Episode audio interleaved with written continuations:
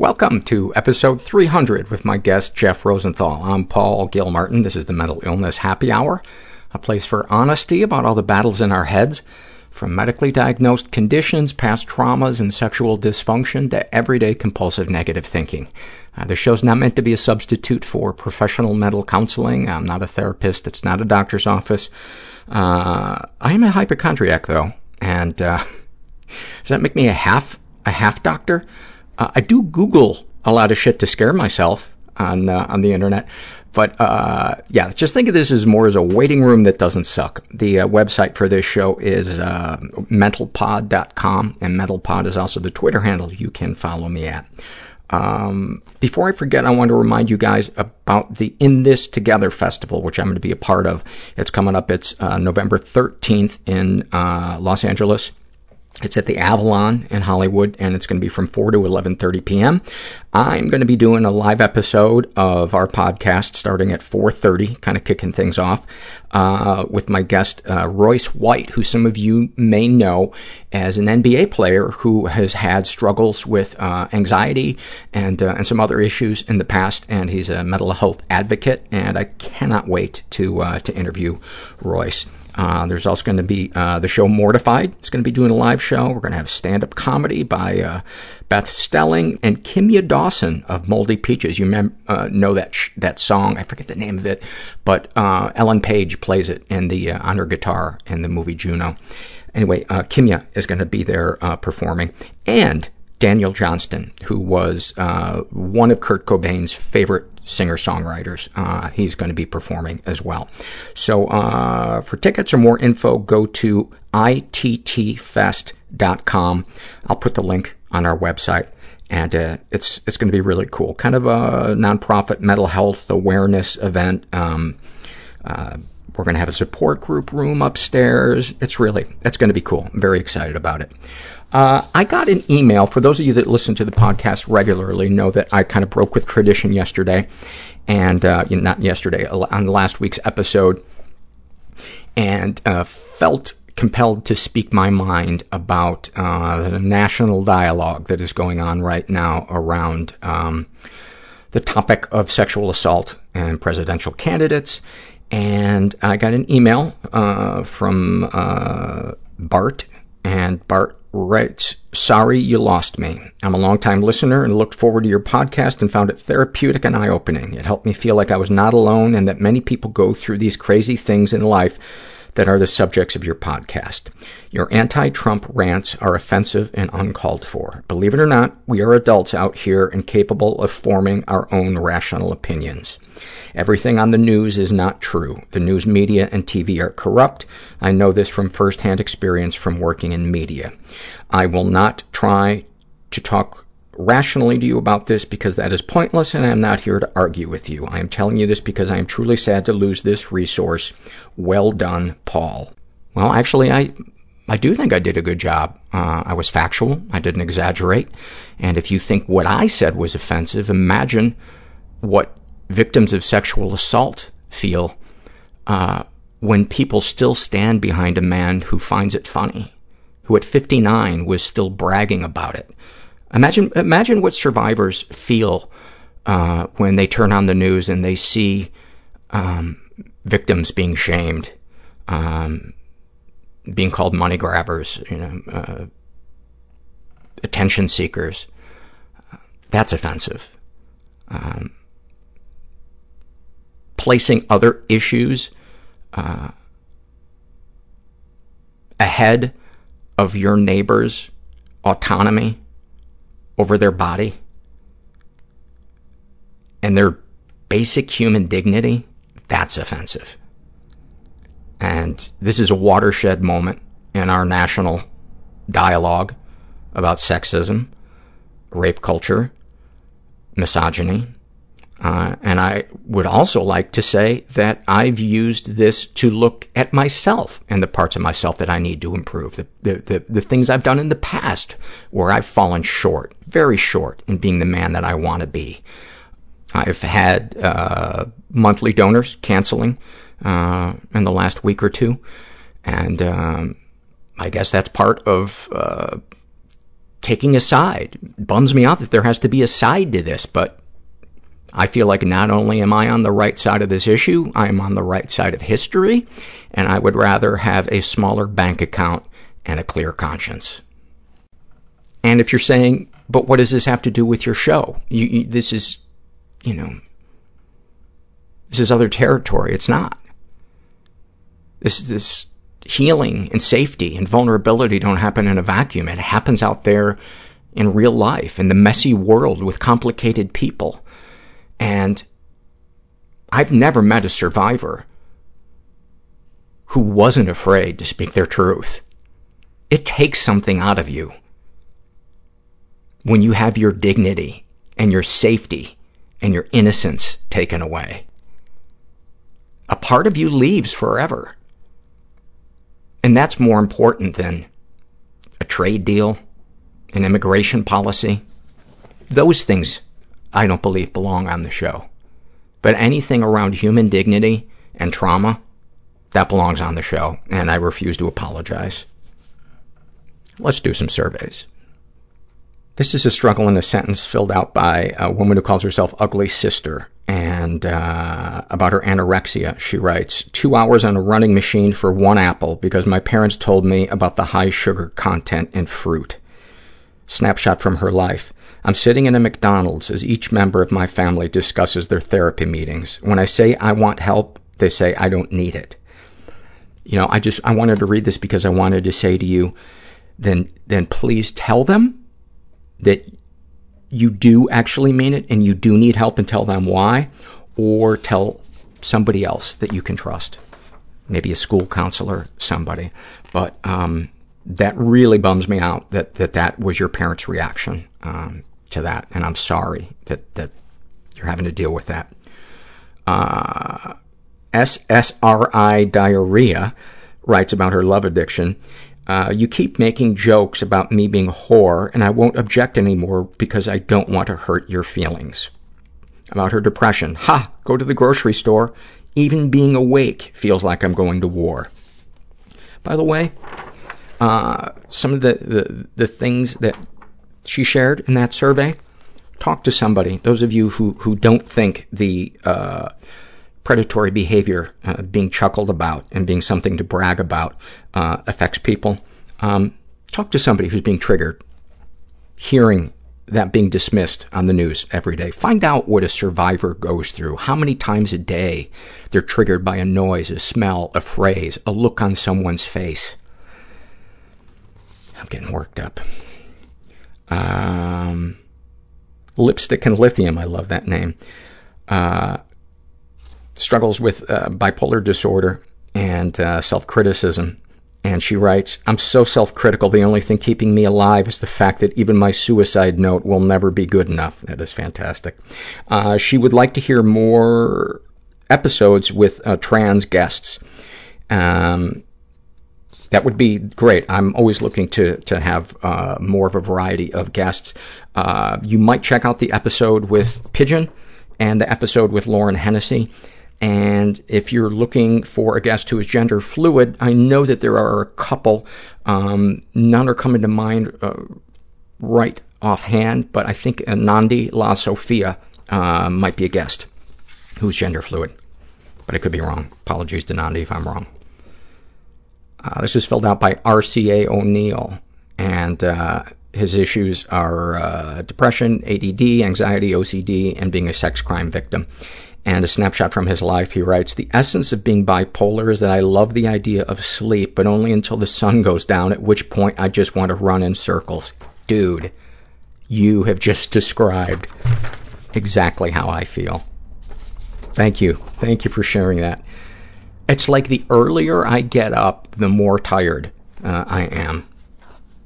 Sarah uh, writes, about her depression. I call it my stock market because it's up and down, and though I have no control over the direction it goes, I can at least decide which stocks to invest in. About her ADD, a page full of words seems to just have a, a single word, and I cannot even seem to absorb that one. About her anxiety, it's that terrible friend who makes you feel bad about yourself, yet you can't seem to get rid of them. about being a sex crime victim. I worry more about how my abuser feels than myself. By the way, also something a lot of survivors struggle with, uh, especially when their abuser was a caregiver or a relative. Uh, and about her anger issues, um, or I guess the anger issues of her dad. She writes, and my dad patches up the holes in the wall from my head and whistles as though the problem is solved now that you can't see it. I fear that I'm inadequate. Fear that I'm inadequate. So recently I've been punching myself a lot. Sometimes I feel like my full time job mental illness is convincing myself I'm so alone. why hypervigilance. I should try to do something. I hate my kids seeing me like that. I just imagine killing people. I woke up with rats in my hair. They warp reality. Am I losing myself or am I becoming myself? I go back to bed. Hiding underneath the sofa while people were shooting outside the house. I was able to get myself out of Scientology. Put a gun to my mother's head and I was 11 years old. And you're just garbage moving from one person's house to the next person's house, and you just hope they don't throw you out like garbage. You know, so I planned my suicide. Because you won't ask for help. I'm asking for help. I'm not pretending everything's okay. I'm not trying to do it alone. I'm really happy that I did it because a lot of good things have happened since then. That, that option just evaporated, and I'm, I'm not going to kill myself. I don't think I have what the woman who is not right for me anyway wants. I'm here with my buddy Jeff Rosenthal, who I've known for 25 More than that. plus, plus years. Probably About 87, 88. Yeah, oh my God. Not years, but 1987, 1988. No, 1987 Yeah. years. Yeah. Um, we were, uh, yeah, we were at the crucifixion. Of, That- uh, I remember that. We just missed it. I was I was selling uh, kettle corn. Yes. Yeah. Uh, Jeff's mother, Kristine Keese, uh, passed away last week. Kristine was a guest on this uh, this podcast about four years ago. Yeah, I, I was trying to figure that out. Um, because yeah, I don't know. I think Yeah. I think about four years ago. Uh, when people ask me, "Do you have any favorite episodes?" It's always hard to, you know, even limit it down to fifty episodes. But if I'm forced to pick, uh, you know, my top ten episodes, one of the ones I would always tell people is um, Kristine Keese. She was a child in the Warsaw Ghetto um, uh, during World War II, and her story.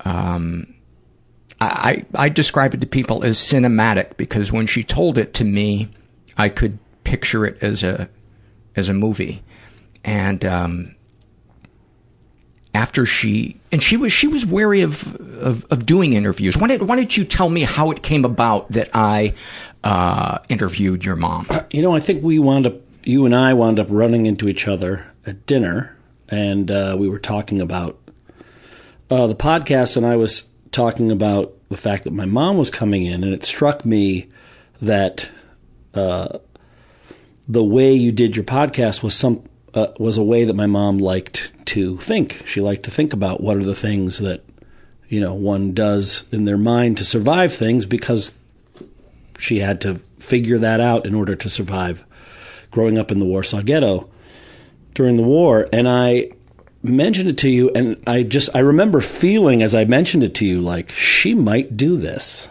and I think she might like to do this, and I think for some reason it might be important for her to do it. And uh, I just I promised her that I would do it with her. You were you were very interested, which was uh, a, a great way to sell it to my mom. And then um, the only other thing was my promise to her. She she always needs to, if she tells a story, she always needs to get the to the end where she gets out. And uh, yeah, I just uh, caught myself saying uh, she needs to, and as if she's alive. She died Saturday, everybody, October eighth. So uh, it's I'm still uh, I still grab the phone to text her and uh, and either just file away what I was going to say or try to figure out who might be the most interested. That's not her. That to me, when I lost my dad, was one of the most painful things about it. Is you go to do that regular thing and Yeah. realize you'll never be able to do that again. Yeah. And, uh, you know, when I was leaving, when I was last communicating to her on Saturday uh, and leaving her room, I said, I started to say, I will miss talking to you. And I, I said to her, You know what, Ma? I was about to say I'll miss talking to you, but I'm going to talk to you all the time. So, Wow. yeah. There you go. Have you said anything uh, since she passed? You know, talking to her? Uh, yes, I, I actually, and I, I never know how people will will see this. I, I had another friend who passed away in 2000, and uh, You're poison, dude. I actually think I'm a carcinogen. Yeah. So that's why I know I'm sitting farther away from you than most guests do. Uh, Jeff's actually in another I've- room. Yes, and, it's, uh, it actually seems that it, uh, every time there's somebody that knows me really well and I and I, I rely on them to talk to all the time, they get cancer and they die, uh, or they turn out to be a narcissist, and uh, we stop being friends. Um, uh, yeah, what were we saying? talking to your mom. Well, uh, I've had some very. I, I've asked my mom a couple things. I, I had told her when she died, uh, And she passed away of when she cancer. she she had can- she got cancer about eight years ago. Uh, so she had had cancer when she came and talked to you. Uh, it was she thought a very slow moving cancer. She had a lumpectomy. The extra stuff they wanted her to do to cut her odds down, she felt would be debilitating to her life. Um, I have a stepsister who's a nurse who told me recently she believes if she had done those things, my, that my mom had actually would actually have died a few years ago. Uh, and then when the cancer came back, uh, probably as far as she knew, about a year or so ago, and she had something else removed. Uh, and they again said, You're going to need to do this. And she just thought about it and didn't want to spend her life. You know, she didn't want to, she knew that would be, would knock her back out of her energy. And the thing is, you know, my mom was a very strong, independent, and powerful woman who did not want ever to be hindered by some BS disease. The Nazis didn't get her. There wasn't going to be some disease that made it so she couldn't take the walk she wanted to take or whatever. And she was a university professor. You know, this this whole death thing has been pretty was pretty intense and remarkable with my mom in that I went home twice in the last few weeks. And the first time I went back, she had come from the hospital where basically she knew that she didn't have long. She was a little, she could, you could hear she was frustrated that this was going to be the amount of time she had left. She didn't really understand how fast things were going to go, but she knew that it was fast. And I start to get the sense that they, if you get that information, I don't, I don't think people who hear that or hear things are dire say, "Oh, they told me I have about three weeks." You have to get that information from somebody else who's on the scene. So, I think she knew, and I and I was taking on that she probably had about three weeks left, and I didn't know what the end was going to look like. But she was still walking around the house, and we were talking, and she said, she said, you know, I, I kind of think I brought this on myself because I felt like I completed the things I needed to do, and I feel like the world is in horrible shape, and I feel like here it is. I started with Hitler, now we've got Trump. Uh, it just doesn't seem like it's going to get much better. And I've done everything I can. Most of my friends are on the other side. She had lost. She had said this. She had lost most of her friends as a child at by age eight from the Holocaust. From the Holocaust, um, and so at that point, she you know she she had come to terms with it. I, we were at the doctor, and and uh, at one point in this, the I had two trips. I I called them. The, I mean, they're the two separate trips back to Boston area to see my mom, and on the the end of the first one, we actually went to her doctor, where she's you know sitting in the doctor's office, and they're saying, "So you've you know you're here because your stomach hurts," you know that kind of thing. And she's like, "Oh well, I've you know I think we're." My mom's like, "I think we're at the end here, and uh, I'm just going to do some palliative care and uh, do some hospice stuff, and just wanted to check in, you know." And she and and the. Uh, the PA, the physician's assistant, left the room, and boy, that's as big of a faux pas as uh, as it gets. Yeah, you start to realize, you know, can you take two minutes and read the chart before you walk in? Yeah. Like Wow. that would be helpful. Yeah. Uh, but my mom always handled that stuff with grace. She never wanted anyone to feel like she was, you know, She didn't want to be pitied. she didn't want to be pitied. She didn't, and that was part of the reason why she didn't tell a lot of her friends what, exactly how bad everything was. She didn't want people walking around her like the person who was about to die and and that kind of thing. And and so, uh, my name is Jeffrey. She always, for some reason, called me Jefferson. Uh, and so, the PA left the room, and she said, uh, "Ah, Jefferson, I hate to tell you, but I think I kind of brought this on myself. I just feel like I'm done."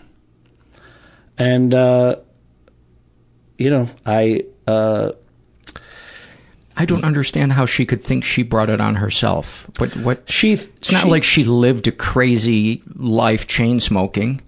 No, but she felt she felt very powerful, uh, uh, and I admit I feel that her I feel that there are many things already have happened since she's left the physical plane that are so coincidental it's insane because I had asked her to make sure she gave me some signs she was around, and I said they have to really feel like signs.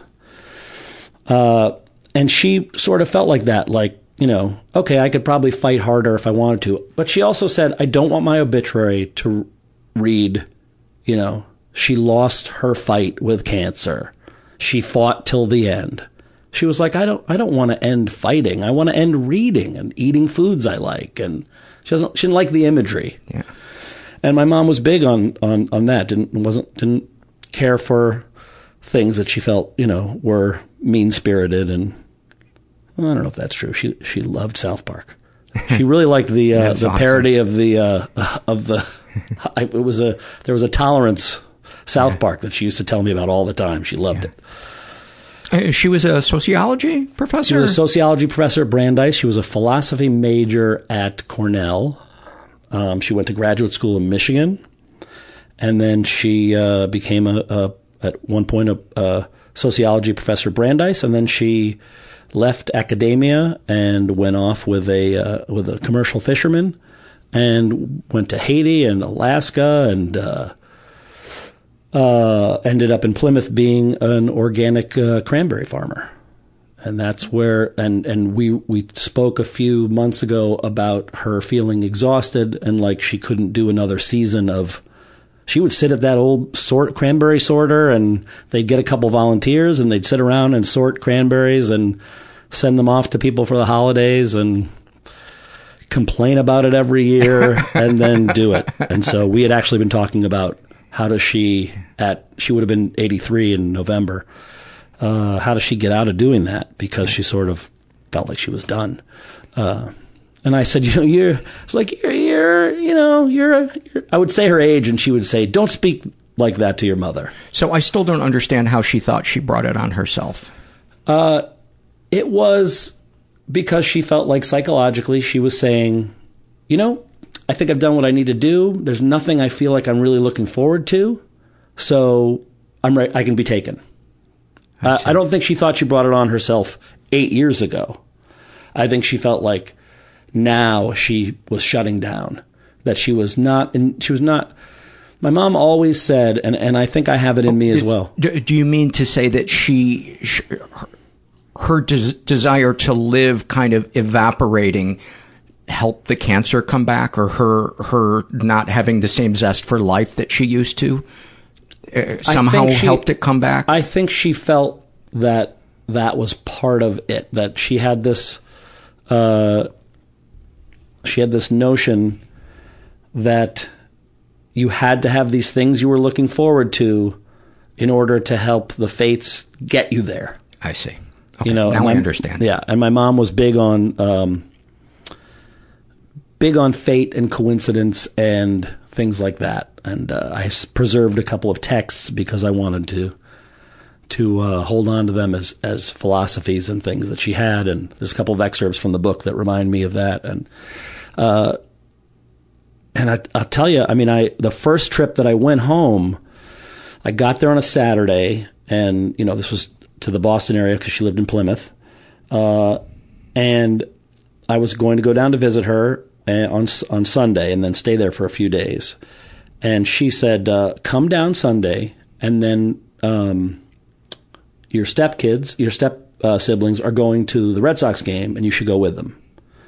And I was like, and and Jeff is a diehard Red yeah, Sox I used fan. to work at Fenway Park when I was a kid. Started at 15. My friend Jimmy still sells beer there. We started together, meaning he's been there 34 years. He has another job as well. Uh, and yes, I am I am a rabid uh, Red Sox fan. And so I said I said in the in text I said you are. Let me. Can I read the Yes, response? absolutely. So I uh, I turned off my phone, so that will take a second. That's okay. But uh, um, I said, "You're you're telling me that you want me, your son, to prioritize going to a Red Sox game over visiting his sick mother." And we also used to like to play the the uh, Jewish mother son thing, which we were not even remotely close to. as, as a joke. And as a joke, like, Yeah. you know, she would always say, you can't say those things about your mother, and it's time for you to call your mother, and things like that, which is not at all how she was. But it's going to take forever to fire up. But um, it was it was clear to her that I was supposed to go to that game, and so uh, the, the the end part of it, while my phone is warming back up, is that it was probably the best regular season game I've ever seen live, and I bought myself the best ticket I could find, uh, and it was clear to me that she had sent me there so that I could have this great experience of seeing this particular game. So when I said, You're telling me to prioritize that, she wrote this back to me. I don't like missed opportunities, especially if they are coincidental or fate determined. If you do that, the fates get mad and decide not to bother doing anything nice for you again. wow, that's pretty harsh. That's pretty harsh. Where do you think that comes from? Uh, 100% comes from everything that happened in order for her to survive. In order for them to get out, so many different things had to happen. Uh, and that's what's in her book. And then I and then I hold up the book. Yeah. That's what's in her book, Shadows of Survival: A Child's Memoir of the Warsaw Ghetto. Uh, and by the way, it is on our uh, books we recommend. If you click on our Amazon uh, link, our little books we recommend comes up, and you can get it uh, either um, the kind you can hold in your hand or a Kindle. Kindle, and I think Barnes and Noble might have it. And then, um, you know, listen, And she got to hold it in her hand a She- week before she died. She held it a week before she died. I have a I had this tiny thing. I like to say that some of my procrastination comes, I think, from my mother, and that she'd been trying to write this book for 35 years. Listen, if you read the if you read the acknowledgments, you'll understand. Uh, I'm, this is me not talking to you, Paul. I'm talking to your listeners. Uh, you'll understand the part that you, Paul, they, you listeners will understand the part that Paul played in in having this happen because she she felt inspired by getting the story out, by getting a uh, transcript of uh, the show uh, to write it, and uh, in some ways, I think she felt like she completed this and had, and that was what her job was.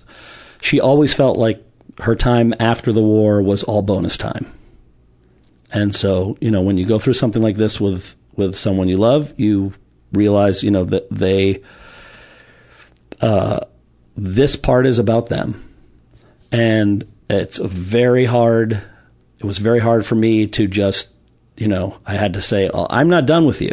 But if you're trying to get out of here, I will do whatever I can to keep you comfortable and send you on your way and, and believe that, you know, there's somewhere else and there's some other way that we stay in touch. And, and, uh, uh, while I was there, and I thought to myself, I, I will do that, and then it's I'll fall apart later.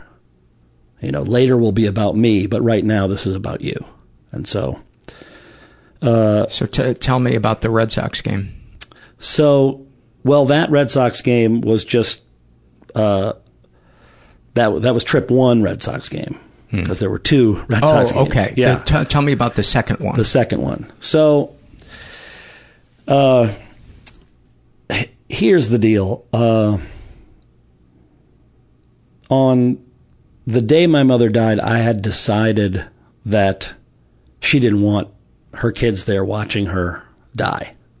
watching the very end of her life. And as I said, my mom and I we were very very connected. And you have two- uh, you have a brother I have, I have a brother and a sister. I have I have four adopted sisters with my dad and my stepmom, Mhm. uh, and I'm I'm very close to every kid in my family. Uh, I'm sort your, of your parents divorced when they were how old? my parents divorced when I don't know how old they were. I was one when when my parents divorced. So it's clear you caused it. I'm pretty sure they were like, if we're just going to make these, there's no pretty sure. Let's shut it down. No, there's no pretty Yeah, sure. You are a manipulative one year old. Yes, yeah. That's why I, I, you know, the sidebar. My mom used to always say, uh, "Jefferson, can't you even entertain yourself for five minutes?" And my joke was that the reason I went on to try to do comedy and be in comedy was I wanted to prove to her I could not only entertain myself but a room full of strangers. so. Uh, yeah. So the second, ter- uh, you you had decided that uh, So- she didn't want her her children. Yeah, so uh, it was a very, watching it's a di- it was a difficult, it was a difficult journey because we were at my mom's house in Plymouth, my mom's house in Plymouth, which is not our house. It is not where we grew up. It is not, it is not a place where This is the I- Cranberry House, right? This is where the cranberry bogs were. They had chickens. Uh, you know, it was in in some ways a, a small farm. Uh, and you know, and not the kind of place where there was regularly like extra rooms for us to all stay and the, that whole thing. So, I ne- it never really felt like a place where I belonged. So, uh, it was hard to be there for me for many, many, many reasons. and um, Captain Bob, Bob Keese, who was my my mom's husband, uh, and uh, I think about 13 years younger than my mom. Uh, he and I were in his garage talking about how to move forward in this very hard. We were both exhausted because out of everybody that was involved, he and I sort of had been there the longest, had been doing night duties, you know, giving her water when she wanted water and morphine when she wanted morphine and morphine when she wasn't able to ask for morphine, but it was obvious that she needed it and it was on the schedule to, through hospice to help her uh, not feel so agitated. And so I felt this need inside me the night. Uh, let me go back. The, night before she'd passed, I was starting to realize that I needed to leave and that I needed to. My brother had already decided. My older brother had already decided he was leaving Sunday. My sister was convinced that her daughter duties were to stay there until mom passed, and I just kept thinking about it, and I kept thinking, "Ah, mom does not want us to see our strong mom fade away. It's just not what she wanted. And I had actually hoped on the trip before that she would tell me that. You know, I kept thinking, oh, she knows she's dying. I'm going to get these pearls of wisdom. What I got was I, at one point, was sitting on the couch with her and she turned to me and said, Hey, do you want to watch the A team? no. she was like, Have you ever heard of the A team? And I was like, The A team? I used to watch that when I was a kid. I, I have no interest in it, but if you want to watch the A team, sure. So it had spread to her brain. It had spread to her brain. And wait, Brain, was one of them named Brain? No. Uh, face, there was Face, and of course, Mr. T.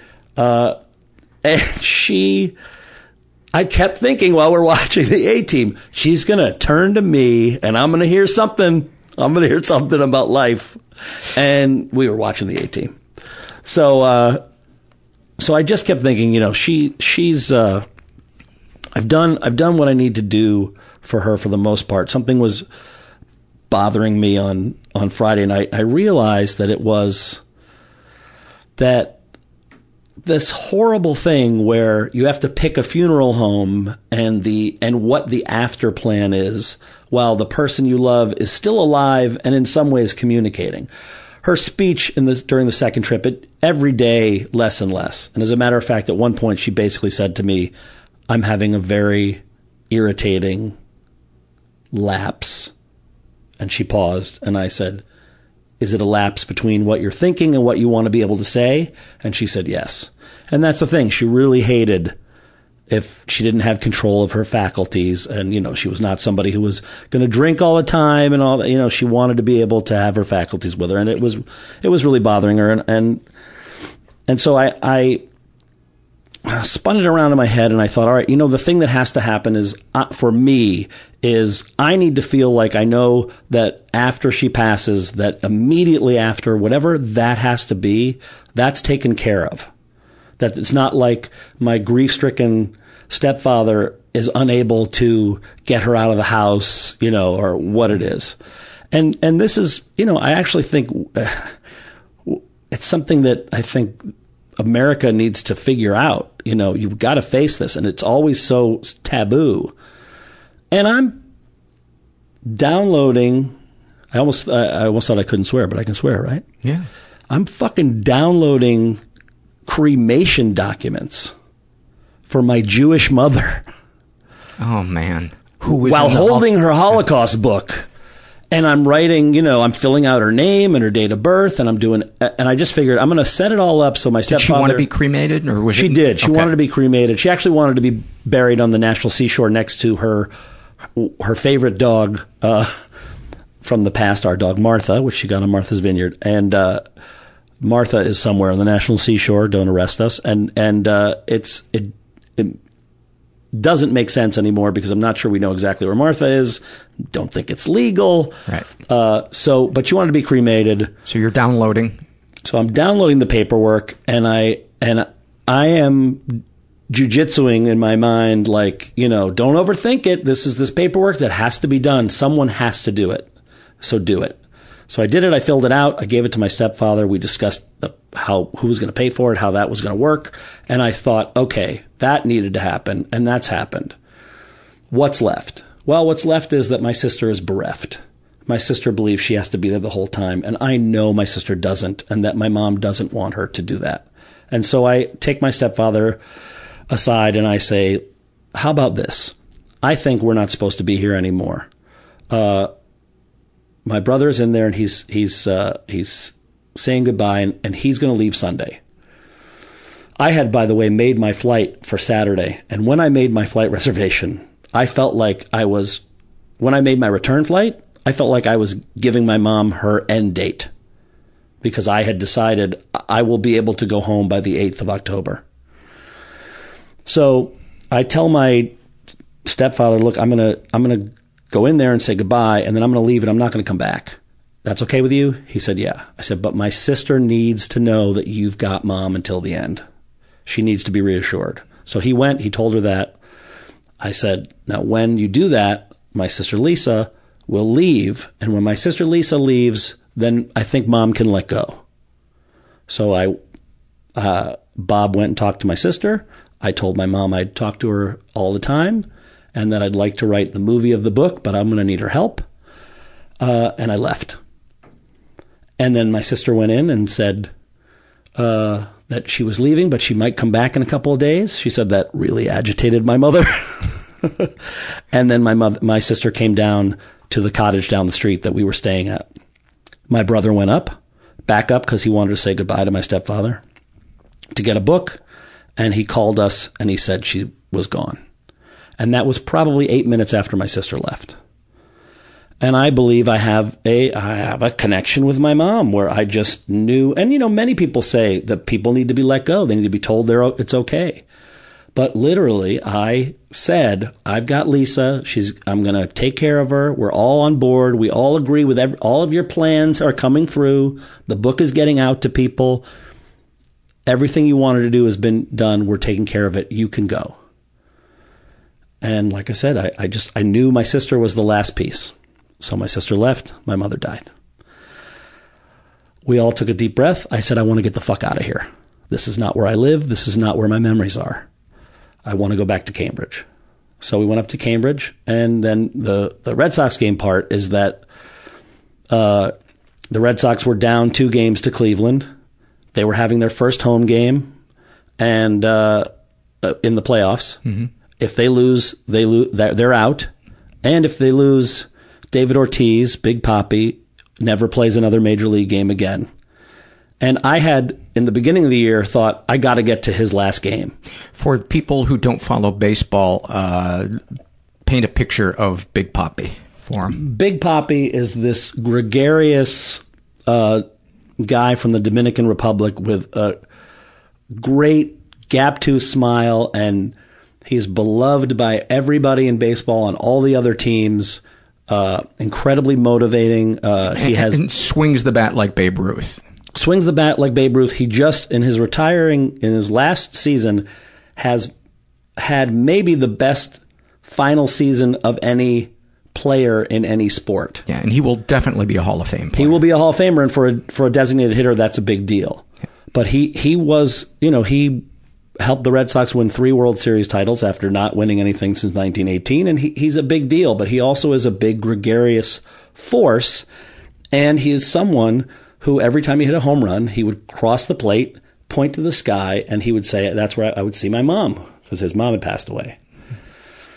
So I I go to the game and I'm sorry, my fellow Red Sox fans. I knew we were going to lose because I knew my mom wanted me to see the final Big Papi game. Now, listen, I'm not a narcissist who believes that the Red Sox world revolves around me. But a very odd thing happened, which is that I found out after the game that at one point during the filming of David Ortiz being uh, saying goodbye to all the fans after the game on the field, uh, they showed the crowd and they show me, and then they cut to David Ortiz crying. I saw it. And you've seen it. And those weren't the seats I bought. Those were seats that my nephew said, let's go down and move there. Uh, it, I, I just, I just honestly feel like my mom got me to that game and put me in those seats so that I can forever have this televised image that connects me to this player that I loved so much and whose name was Big Papi. And even though my brother and sister hate it, I feel like in three days I lost Big Papi and Big Mommy. So, and the other cathartic thing was that during the game, I just, I got to scream after the game when we wanted Ortiz to come out. I just was screaming, we want Papi, we want Papi, we love you, Papi. And at the top of my lungs, most of it meaning my mom, you know, plenty of it meaning David Ortiz himself. And it was magical. And there were there and there have been plenty of other things since things today, things that happened yesterday, um, that I've always felt she and I were connected in that way. That she has some some pull, and I and and I think every time I think that I want to deny that, I say to myself, she fucking deserves it. Her childhood was garbage. I mean, that was you know that was PTSD. Taking care of your dying relative also, I think, gives you PTSD. I can't believe it's part of the the system. I can't believe we're in this whole deal where everybody goes through this. Really? That's a crappy idea.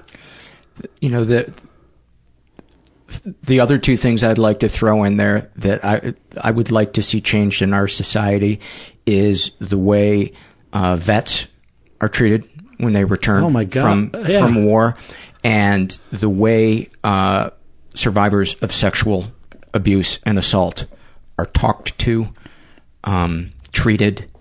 Uh, I would love to see people educated on things to do or don't say. Um, uh, and also people that that uh, have a terminal illness, things they don't want to hear. Yeah, I, I think I think uh, we could use a, a a dummy's guide to being a good person, or a dumb you know a dummy's guide to dying. To not putting your foot in your mouth. Yeah, and uh, you know, I, I, uh, uh, that I'm, I've been a television producer and at times, and uh, and in many ways, I felt like I was trying to produce my mother's death and and manage all of us and the personalities that were all down there.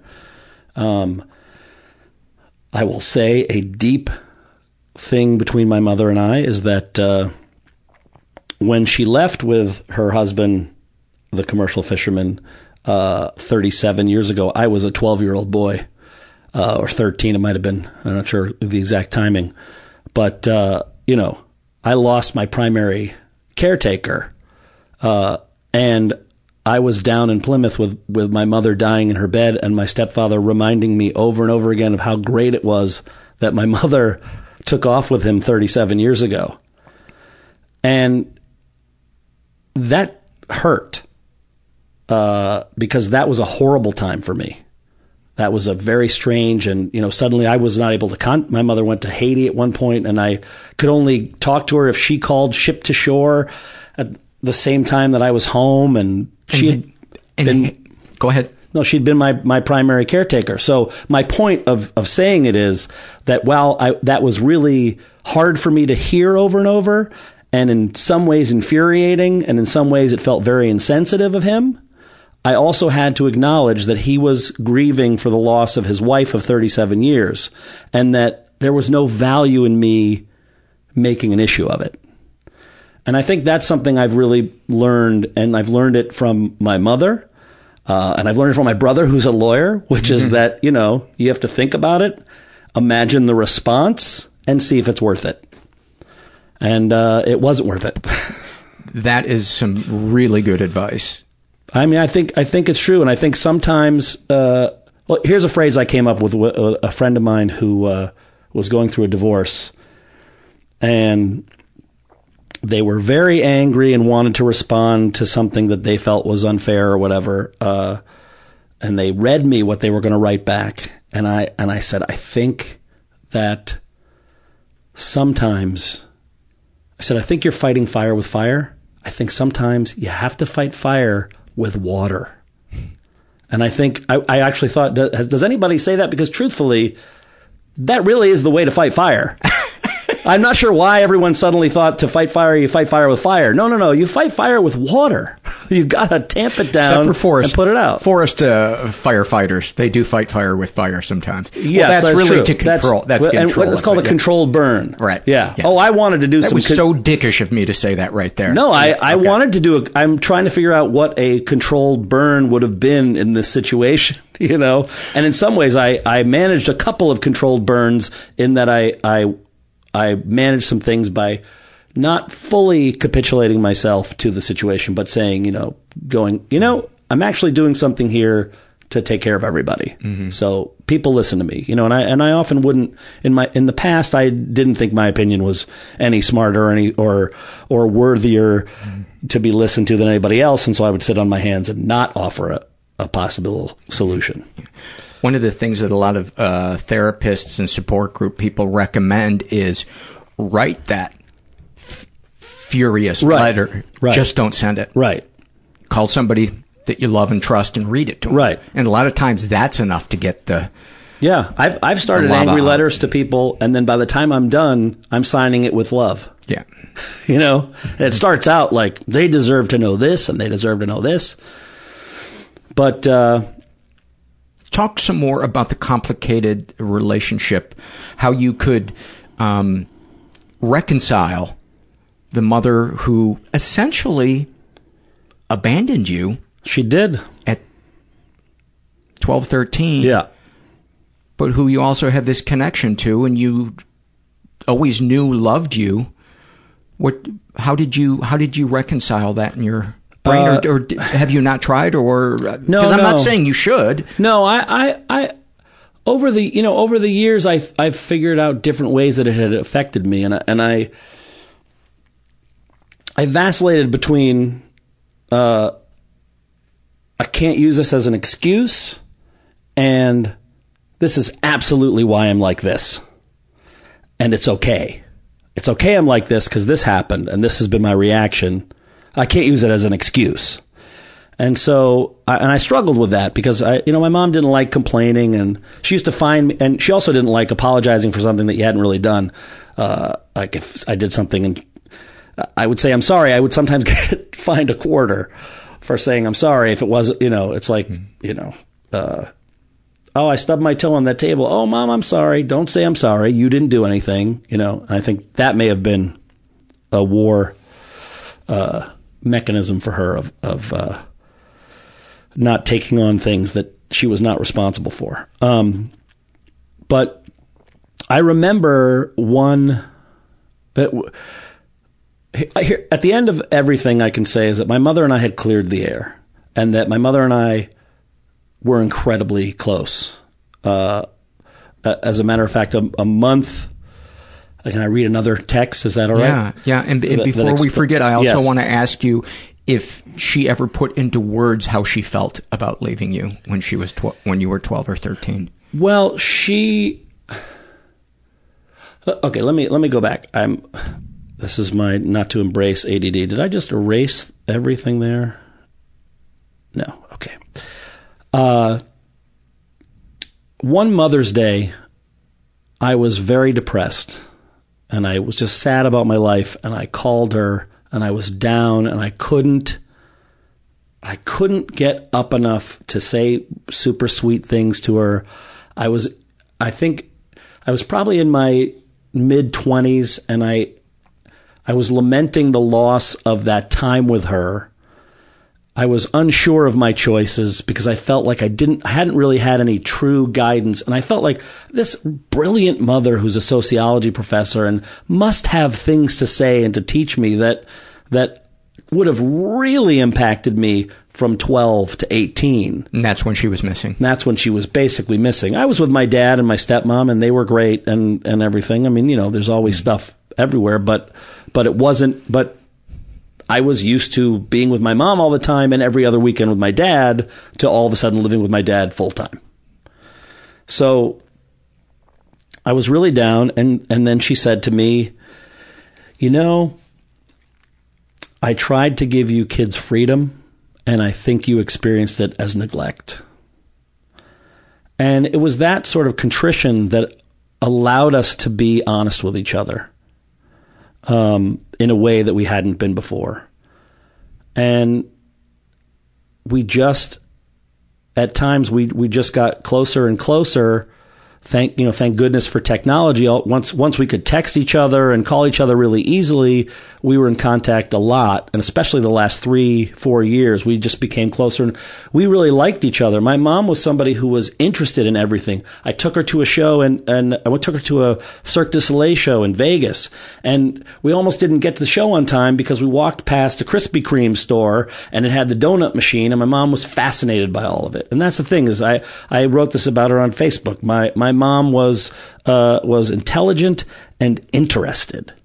She was interested in things. She wanted to. Exp- I could take her to a friend's show, and she would sit down with them afterwards and talk about it in such depth that I was moved.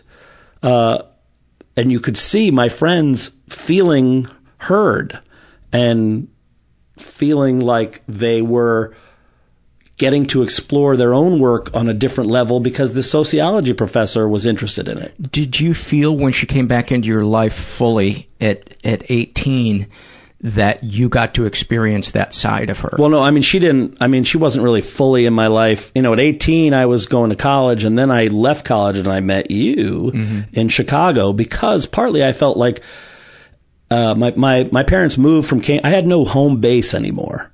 So I was freaked and I, a friend of mine was moving to Chicago and I jumped on that. Uh, I'm gonna, he was telling me how great it was. Uh, and, uh, and your roommate, who was Pete Moore, he and I had gone to college and he was telling me how great it was. And so I thought, well, this sounds like, a, you know, I've heard only good, good about Chicago. And I remember like halfway through the drive to Chicago, I was like, holy shit, I've never been here before. I've, I don't, what am I doing? I'm, I'm almost 20, but I not like, it's, I, I was ne- I was a homebody, a mama's boy. Uh, I don't know where it came from, but I needed I needed to go find myself because I had finally realized at about twenty that I wasn't going to get any answers from my parents. Right. Let Let's just back up for a second, Sure. and f- please forgive me if uh, this comes across uh, as I don't know. Well, my mom likes dark humor, so Okay. Um, well, this isn't a joke, but do you? There's a part of me that wants to say, how could you think that leaving your kid at 12 was letting them experience freedom? And I think it's because my mother had a traumatic childhood where she really had to rely on her on her wits, but her wits following her mom and her uncle. But I don't know that my mom got to be much of a kid at 12. I mean, she, I guess she, she at 12 was 1945. I think she got to the States about the end, uh, about 46. So I think she was, she was probably 13 when she got to the States and, and just, uh, I think she probably viewed herself as really, really mature for having gone through what she'd gone through. And I think she probably viewed that I could be that and maybe even thought that look, there was part of it that was definitely, I've been momming all this time and your dad's only had you on the weekend. Time for him to step up and I want my freedom. Hmm. And, uh, and I did, I did have part where, where I thought, you know, wow, that's, I would never do that to my 12 year old. And that was a, that was a big issue between us. Uh, and it, it's the reason why I've always said, and you know, I say this, Ma, that she was a terrible mom, but a great friend Wow.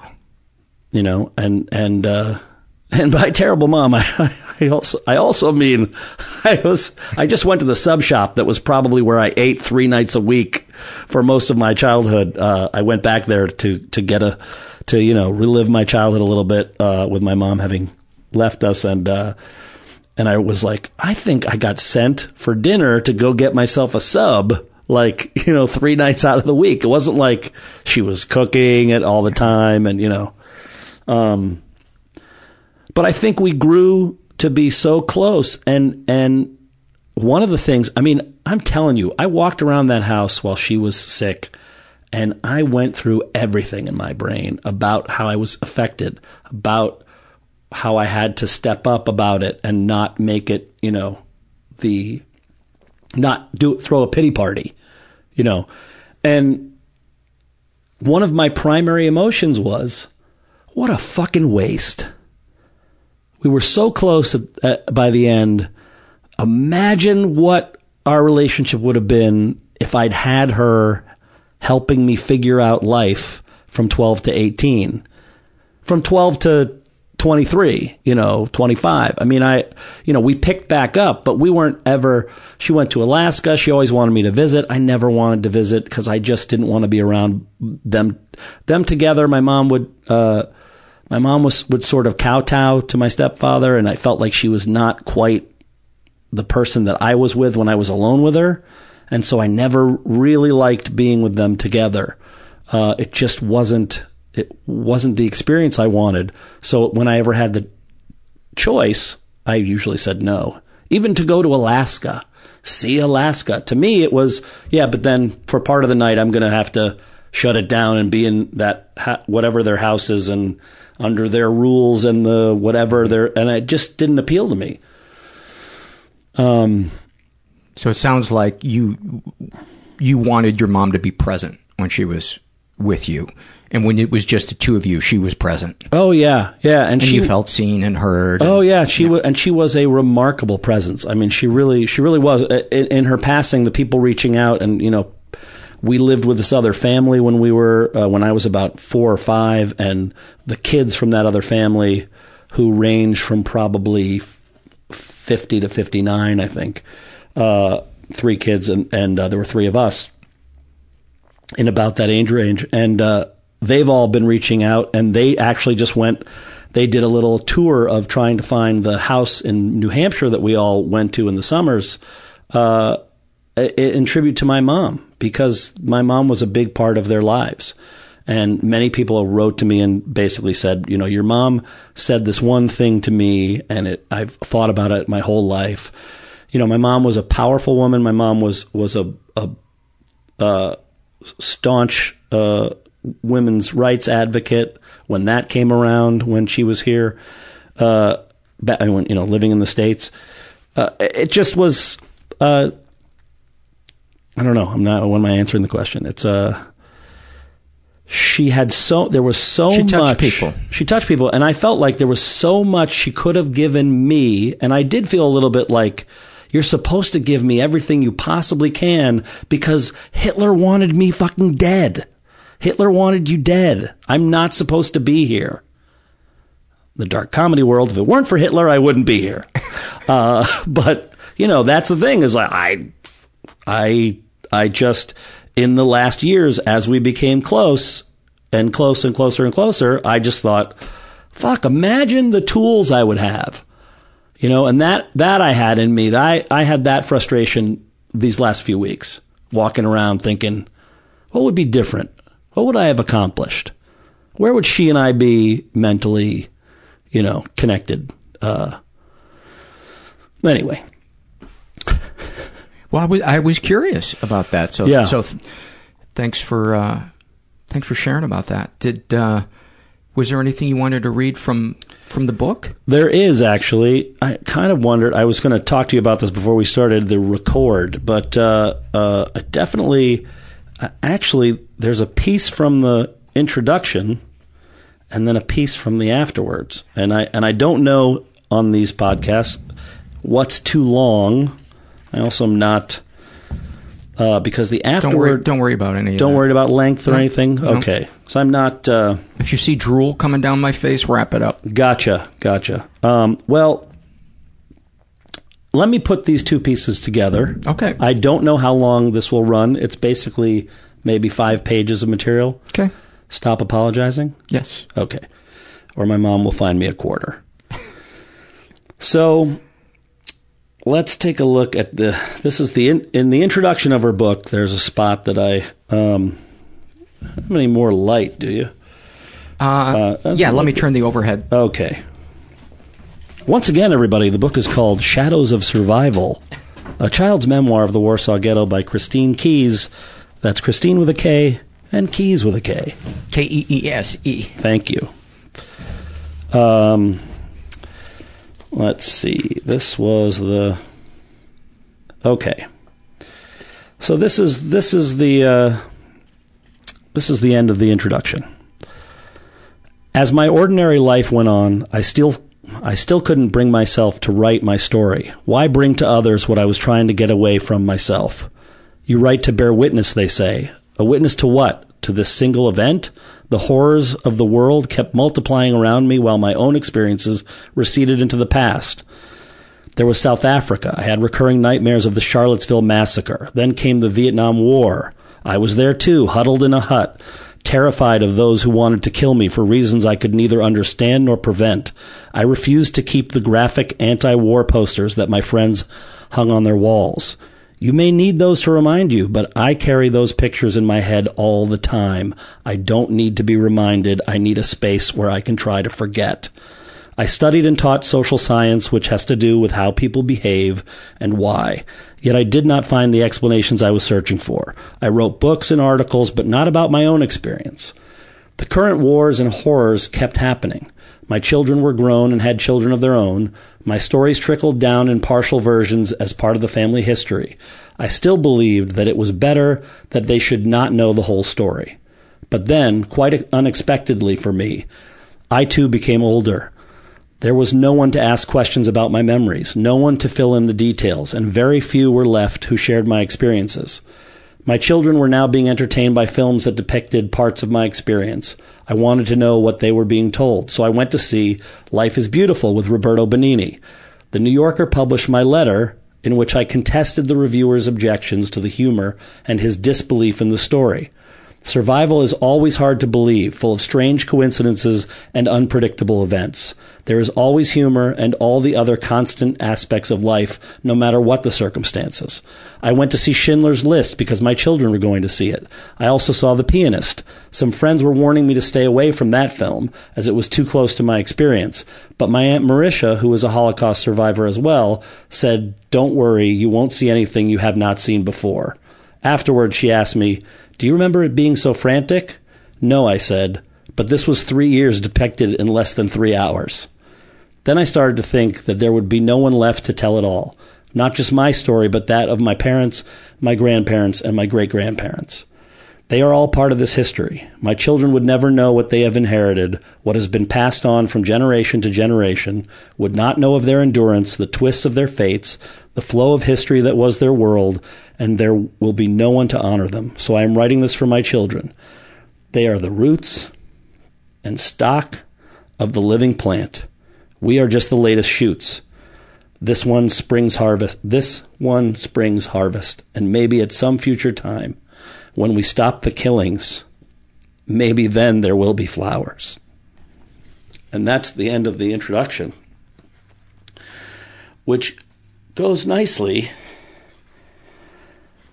with the afterword, which I would like to read in its entirety. Um, and the afterword is actually titled What is Left with three question marks. So we all know it's important to figure out what is left because there's three question marks. When I saw the Jewish cemetery in Warsaw in 1972, my first trip to Poland in 26 years, it looked just like the overgrown field that stood untilled for 30 years at the side of my house in New Hampshire. The trees were roughly the same age and type, a motley assortment of deciduous saplings leaning over a thick, mossy underbrush. My New Hampshire field was strewn with rocks that once had formed a stone wall and boulders that a long time ago had been moved aside to clear the soil.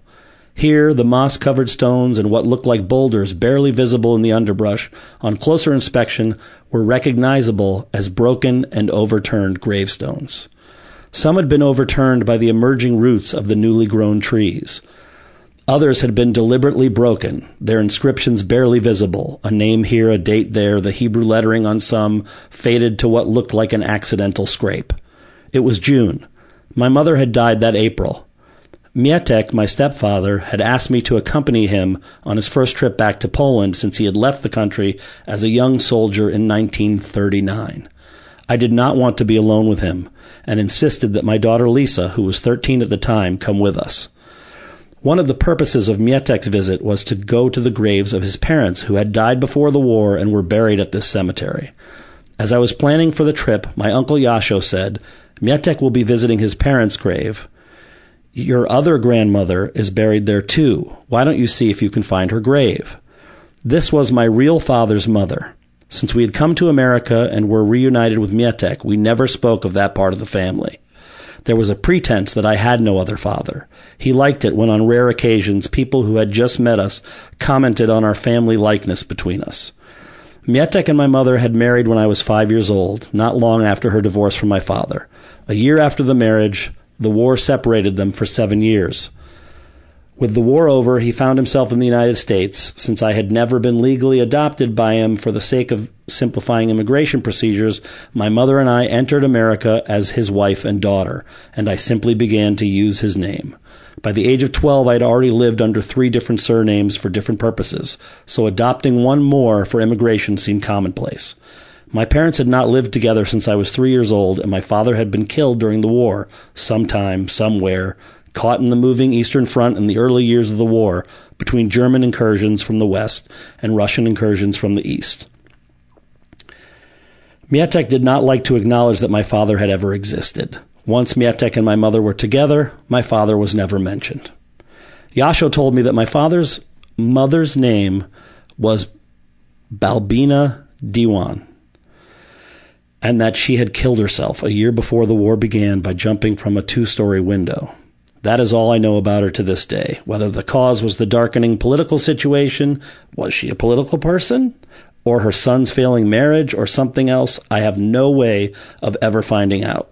But there it was. She was, she was, according to Yasho, buried in the Jewish cemetery in Warsaw. She was my grandmother, and Yasho thought it would be appropriate for me to put flowers on her grave if I could find it. Following the code of silence about my father, which I had been taught to maintain out of fear of Mietek's temper, I did not mention any of this to Mietek. On the way to the cemetery, Mietek asked the taxi to stop at a flower shop, and when he bought a bouquet of flowers, I did too. A bunch of pink and white carnations wrapped tightly with a strip of aluminum foil. The cemetery was surrounded by a tall brick wall. We were discharged at the narrow gate, which opened into a wide alley of the cemetery, with narrower paths running off to the sides. On one side was a small caretaker's building, more like a shack, where one checked in and was expected to leave a contribution towards reclaiming what was once a well tended cemetery. There was a new part of the large, even ostentatious graves of those recently deceased who had held some important government rank. The restoration of the old graves had obviously proceeded very slowly. In the shack, there was an elderly caretaker poring over large, crumbling ledgers. He explained to us that his task was to catalog the graves for which there was a record and to find those whose distant relatives sent funds for their recovery. There was an attempt to create a map of the cemetery. It would take years. I gave him my grandmother's name, but the ledgers were organized by years. He asked the date of her death, which might help him place the location, but I didn't know the date. Mietek, who knew exactly where his parents' graves were, was anxious to move on. So we followed him. Lisa and I walked more slowly behind him, and I took quick forays, left and right, off the main path, trying to decipher the names on the stones that were still upright, in some vain hope of finding the name I was looking for. Finally, I could see Mietek stop a short distance from us. I was not up to asking for his cooperation in what I was doing. I turned to Lisa and said, Let's keep walking. If we don't find it by the time we catch up with him, we'll just put the flowers on his parents' grave. I held the bunch of flowers tightly in my hand, and suddenly, without my being aware of any movement, the flowers were spilled at my feet. It was the strangest sensation. I had not been aware of either opening my hand or of the moment of the blossoms falling. It was like a break in time. Suddenly, the aluminum wrapping was unfurled, and the flowers were on the ground. What happened afterwards was even stranger. She must really want those flowers, I heard myself saying to my daughter. With a feeling of assurance that the fall was in direct response to my previous comment, I bent down, gathered the flowers, and with a strange certainty made a right turn on the path, reading the gravestone names. The third grave from the edge said Balbina Diwan. This remains one of the strangest events in my life. I was really glad Lisa was there to witness it. I can bring back the strange feeling of disconnection in time from walking down the path holding the flowers tightly in my hand to the moment when they were spread in front of my feet and the strange sense of certainty as I made the right turn off the path and started reading the names. These two feelings have stayed with me. I can recall them easily because they are like no others. Seeing my grandmother's name on the gravestone was at once a complete shock and a sense of affirmation. I have never forgotten the strange feeling of having both those contradictory perceptions simultaneously. What has really puzzled me most, accepting what would what had happened, was the question: Why should she care? Why should my grandmother, whom I hardly knew and don't remember, care whether I put flowers on her grave forty years after her death? Is that what is left? When our lives are over, is there still some unsatisfied energy, a desire for continuity, for remembrance? For if this is so, I am writing this book to satisfy that desire. Perhaps there are a millions of restless souls who need this homage of memory. Maybe I will be among them. The story is told for them. These were momentous events. There was life and death, horror, suffering, honor, sacrifice, and arbitrary survival. I walked through those times, and I would like this book to be an offering to all those who walked there and also who walked there also and fell. An offering to their heirs, real, spiritual, or intellectual, the bouquet of flowers.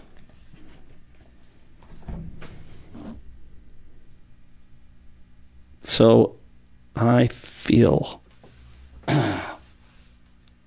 like she is connected in a way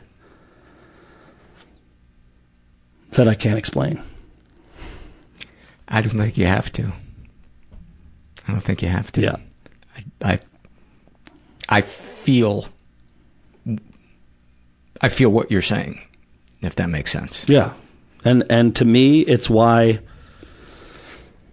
it's why I knew and was able to say out loud Lisa needs to leave and mom can let go, and she did. Eight minutes later, it's why I could uh, I I could go to the baseball game and suddenly move down to a seat where then suddenly I'm on TV right before David Ortiz and I get to see him in his mm-hmm. historic last game. It's why I I went to the park the other day and I thought to myself I, I'm going to take my dog and and uh, I'm going to go to the park and the only person I saw was a a person I knew who had some information for me that I really needed. And uh, I feel like these are gifts that my mother gives me. And I don't know how long it will last, but I'll take advantage of it while it's happening and I'll see if I can't keep it going. Buddy, thank you so much for for being my friend, for being there for me when I need you. Of course. And um, and opening up about this and introducing me to your mom. I really, uh, I, I've said it, and I, and you'll you see it in the book. Anybody who gets it, the I'm going to read it. In the acknowledgement, it's a small thing. I just wanted to write to say this right now. Uh, from the acknowledgments from my mom's book, I owe special thanks to Paul Gilmartin, whose sensitive interview taped in his home in Los Angeles, which became episode 51 of his program Mental Illness Happy Hour, helped to open a window to my childhood memories. And it's something she reminded me over and over again. And uh, uh, uh, it was another uh, bit of coincidence and synchronicity that, that ended up being a huge part of her life and her death. Thanks, buddy. Thank you. I love you, man. Love you too. I don't really love him, but he said, I love you first. And I, I didn't have the heart to say, I really like you, but I'm not ready to commit. So I just said, I love you. And he, this is going to be so embarrassing when he listens to this. Um, we have a new sponsor that I want to tell you guys about, Movement Watches. Um, I don't know if you've been to a department store to buy watches, but uh, I'm going to be blunt. It's a bunch of horse shit. You're paying four to five hundred dollars uh, for a watch because you are paying a middleman. Movement Watches was started by two broke college kids that loved stylish watches and they couldn't afford one. So, being a bunch of upstarts, they started their own company. Their watches start at just 95 bucks and they are awesome. The band uh, that I chose uh, and the watch face that I chose, very minimalist. what did I say? Minimalist? Very minimalist. Um, it, it's, it, you look at it it's like a little piece of art on your, uh, on your wrist. Cause I think, you know, personally, I think what you wear kind of reflects uh, what you, what you like. Quality construction and styled minimalism. They've sold over 500,000 watches in 160 countries. You can get 15% off today with free shipping and free returns by going to mvmtwatches.com slash mental. That's mvmtwatches.com slash mental. Um, step up your watch game, you guys. You're looking weak. Go to mvmtwatches.com slash mental. Join the movement. Want to also give some love to a, a new sponsor. We have MeUndies. Uh, they sent me a couple of pairs of underwear, and they have immediately become my favorite drawers uh, to wear. I especially love them with dress pants. I'm a little big in the uh, the thighs and the and, and the butt, and uh, dress pants would always bunch up on me because my underwear, you know, especially I get a little warm, they'd kind of uh, grab, and I don't want to get too uh, technical, but uh, no problems with these. They were cool. Um, they I, they never felt. Um, they're just. It. How do I say this? Your balls will jump for joy. I know that's probably not the tagline they're looking for, but honestly, that's that's how I felt. And you wear your underwear all the time, so uh, try them. I love them. For the price of two cocktails, MeUndies will deliver your new favorite pair of drawers right to your doorstep. Better day guaranteed. Try them on. If they aren't the most comfortable, best feeling undies you ever had, they'll refund you and let you keep your first pair for free. Included in the price is the sweet touch of modal. It's a special fabric made with best-in-class raw materials that are scientifically proven to be three times softer than cotton. Uh, these uber cozy undies are sold exclusively on the MeUndies website where you will enjoy free shipping in the U.S. and Canada. Um, seriously, they're fucking great. They're super comfortable, and I can't recommend them uh, highly enough. For a limited time, everyone in my audience gets 20% off their first order, but you gotta go to our special URL, which is meundies.com slash mental. That's M-E-U-N-D-I-E-S dot com slash mental. And with MeUndies Better Day Guarantee, you got nothing to lose, so don't wait any longer. Go to MeUndies.com slash mental right now for 20% off your first order. And one last time, that's MeUndies.com slash mental. Your balls will jump for joy. Finally, let's give some love to Probimune. Uh, the first thing I do when I wake up every morning, after I put on a thong and do some Mr. Universe poses, uh, I take Probimune. Why? Because it is important. The health of your gut is directly related to your digestion, your mood, how much energy you have, uh, how clearly your head is thinking. I lived for years with an unhealthy gut and it fucking sucked. I was constantly sleeping. I was out of breath. Uh, I was uh, allergic to uh, a bunch of foods that I can now eat. Um, it's, uh, what more do you want me to say? Probimune is easy to use. It's easy to travel with. It doesn't require refrigeration. And right now you guys can get the exclusive offer of a free bottle of Probimune when you sign up for automated delivery. That's a $34.95 bottle of Probimune free. All you got to do is go to probimune.com, and that's spelled P-R-O-B-I-M-U-N-E,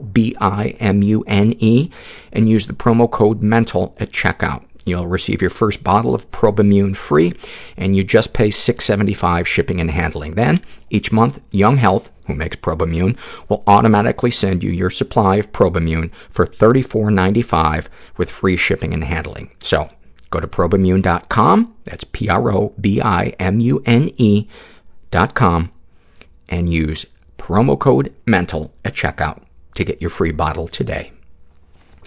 Um, as I mentioned earlier in the show, we have been having um, people canceling their monthly subscriptions, being monthly donors. Um, would love it if we uh, had some some new monthly donors. If not, I understand. A lot of you guys are broke. I get it. I get it. Um, but if you feel like it, you can go to our website, mentalpod.com, and make a one-time PayPal donation, or my favorite, become a monthly donor for as little as five bucks a month. Um, it goes a long way towards keeping the show going, and um, we got expenses. We got expenses, and there's a lot of things I'd like to do to expand the show. I'd love to be able to uh, travel and record stories of people outside of Los Angeles. Um, and that's just not feasible at this time with the, the budget that we, that we have. Um, and that's not to say I don't appreciate those of you that are donating. I resent you for other reasons. I resent you for your hygiene. I resent the fact that you stand too close to me when you talk and you haven't flossed. Have you ever had that person? That. That is a long conversation. The non-flosser that gets too close. Holy shit. That should be the next uh, superhero movie. That should be one of the villains. Non-flosser. He always, he always tells you the crime that he just committed like an inch from your face. Um, this is an email I got from Shy Butterfly, and she writes, um, it's a shame, uh, Sure. Yeah, it's a shame, and I wonder how females and males with anorexia or bulimia follow through with SSRIs, uh, which are anti uh, one of the types of antidepressants, when knowing they gain weight and lose control. I know I would starve myself at times in high school, but luckily got some help, but I've always struggled between treatment and the uncontrollable weight gain that comes with SSRIs. And uh, I wrote back and said, side effects fucking suck, but you can try another one. Uh, but it's sometimes it's better to have little extra weight and feel good than to be skinny and miserable. But there, and she was taking Lexapro. There's a ton of drugs that are similar to what Lexapro does, and one of them might not have those side effects. All meds react a little differently with each person. It's finding the right med is a huge amount of trial and error, and um, so just just keep trying and be patient with yourself, and um, making peace with where you are in managing your mental illness is a, one of the things you have control over. Um, it's, it is not, you are not being weak in that moment by accepting where you are. If, if you are still have a plan, you know, I'm going to see the psychiatrist, I'm going to keep talking to my therapist, it's okay to just go, wow, I'm really depressed today. I think I'm going to take a nap or I'm just going to, you know, watch Netflix. The last thing you need is beating yourself up on top of on top of the rest of that. Uh, this is a struggle in a sentence survey. I'm right. I'm totally in my head right now that I've completely fucked this show up. Um, totally self-indulgent. Um, you think I'm money grubbing. Uh, more people are bailing because they uh, barely tolerated uh, my uh, statements last month or last week, and now this has put them over the top. And um, I know this is the mean DJ voice in my head. I'm not even going to do him because he doesn't deserve that. Uh, he doesn't. He doesn't deserve stage time on the podcast. It's bullshit, Paul. He was not on mic. I did not let him on mic. Amanda writes about her codependency. I know we're not right for one another, but I'd die if you left me. Boy, that sure sums it up, doesn't it? Uh, can you do ep- those of you that are regular listeners will get a chuckle out of this the way I did. Can you do an episode exclusively on having a narcissist for a parent? Well, actually, when you say exclusively, um, I gotta say, at least every other episode, um, while the parent may not have narcissistic personality disorder, there's narcissism there. Um, you know what, uh, Amanda, listen to the mini episode where I read an article by Dr. Alan Rappoport on co-narcissism, and that is a great one. Uh, the best one. Um, and if you don't feel like listening to my uh, voice, go to his uh, website. Actually, just Google co-narcissism, Alan Rappoport, uh, A-L-A-N-R-A-P-P-O-P-O-R-T, I think is how you spell it. But it's a profound piece on being the child of a narcissist, and it's only like five pages long. Gray, who is uh, agender, gay, uh, young teenager between 10 and 15, uh, writes about their depression. Depression is having weights tied to your ankles to make you drown, but they aren't heavy enough to pull you down easily. You just bob on the surface. Uh, about their ADD. It feels like moving 100 miles an hour on a gravel road. Uh, about their OCD, studying for the hardest exam of your life, but the exam is canceled again and again. Boy, those are good. Thank you for that, Gray. You know, one of the, Gray gives us a snapshot from uh, their life. Hiding from my friends and family in every way, I would leave all of the time with no explanation and just wander aimlessly, and sometimes I would forget where I was. And I wonder if that's not, I mean, that sounds to me, again, not a therapist, but that almost sounds like dissociating uh, to me. Um, winding up where you have no idea how you got there. That might be good if you're not talking to anybody, a, a therapist. I think that'd be, that'd be good, Gray. Dancing on My Grave shares an awfulsome moment. Uh, about this time last year, I was an extremely depressed, apathetic, and anxious perfectionist with an eating disorder coming to terms with realizing I'd been sexually assaulted while simultaneously applying to 14 colleges. If that's not a hit comedy, I don't know what is. One day I was in the car with my mom and the conversation turned to a new fad adult coloring books. As casually as I could, trying to appear almost half joking, I mentioned that my therapist thought that I could benefit from buying one. I was too poor to buy one myself. Unsurprisingly, mom got quiet and uncomfortable, the way she did any time anything about mental health came up. However, she did surprise me when a couple of days later I came upstairs to find an adult coloring book sitting on my bed. I thought that conversation would have just been erased from our history and never mentioned again, like most of our uncomfortable conversations. As I reached down to pick up the book, I noticed the title, Too Blessed to Be Stressed. Thumbing through the book confirms my suspicion. The book is full of psalms and other quotes about God. I immediately recall a heated conversation that occurred a year earlier in which my mom refuses to believe that I'm an atheist. Wow. I think so many of us can relate to the well-meaning parent that just doesn't realize how much they're getting on our nerves and um, ignoring who we are. And I don't know what causes that, but my guess is that there's an emptiness inside them and and that they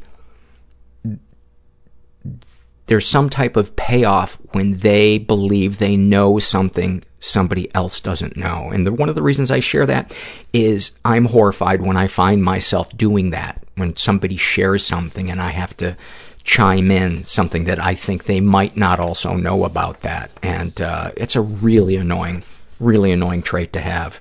And uh,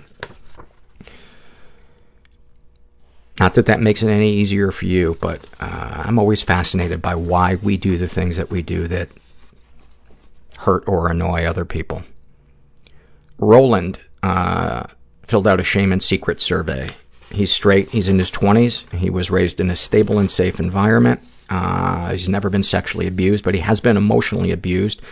Uh, my last serious girlfriend knew about my depression, anxiety, and struggle with self-worth. She would constantly use this to her advantage to make me feel that my feeling or concerns about our relationship were stupid and invalid on the extremely rare occasion that I would build up the minimum amount of confidence to voice them. She would also use this to her advantage to ensure she got exactly what she wanted and that I was left complying no matter how much I may disagree darkest thoughts. I sometimes secretly hope that my best friend will die and that I will be able to marry his wife as I feel she is the only woman who truly understands and accepts me, depression, anxiety, and all.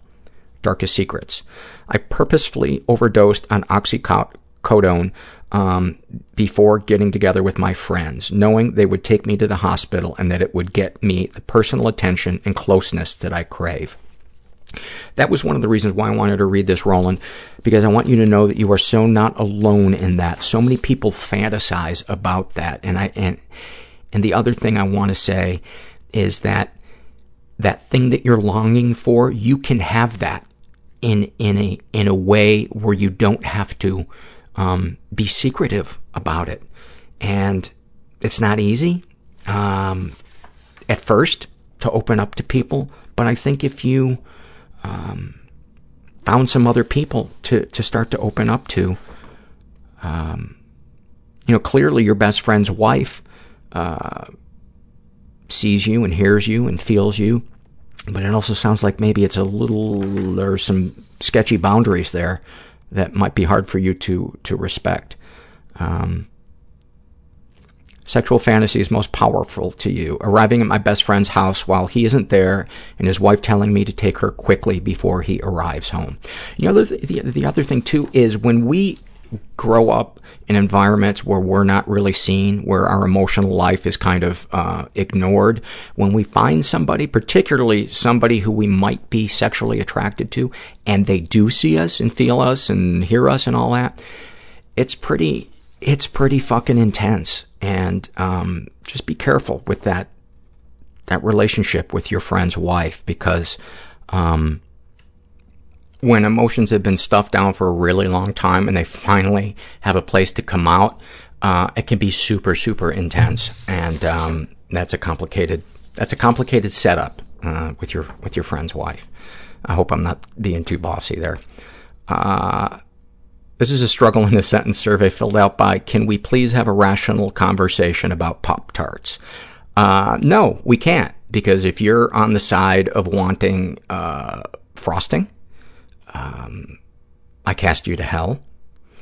If you are on the side, like me, of believing that a true Pop-Tart should be plain, and either blueberry, strawberry, maybe apple, or cherry, we can talk. We can be rational.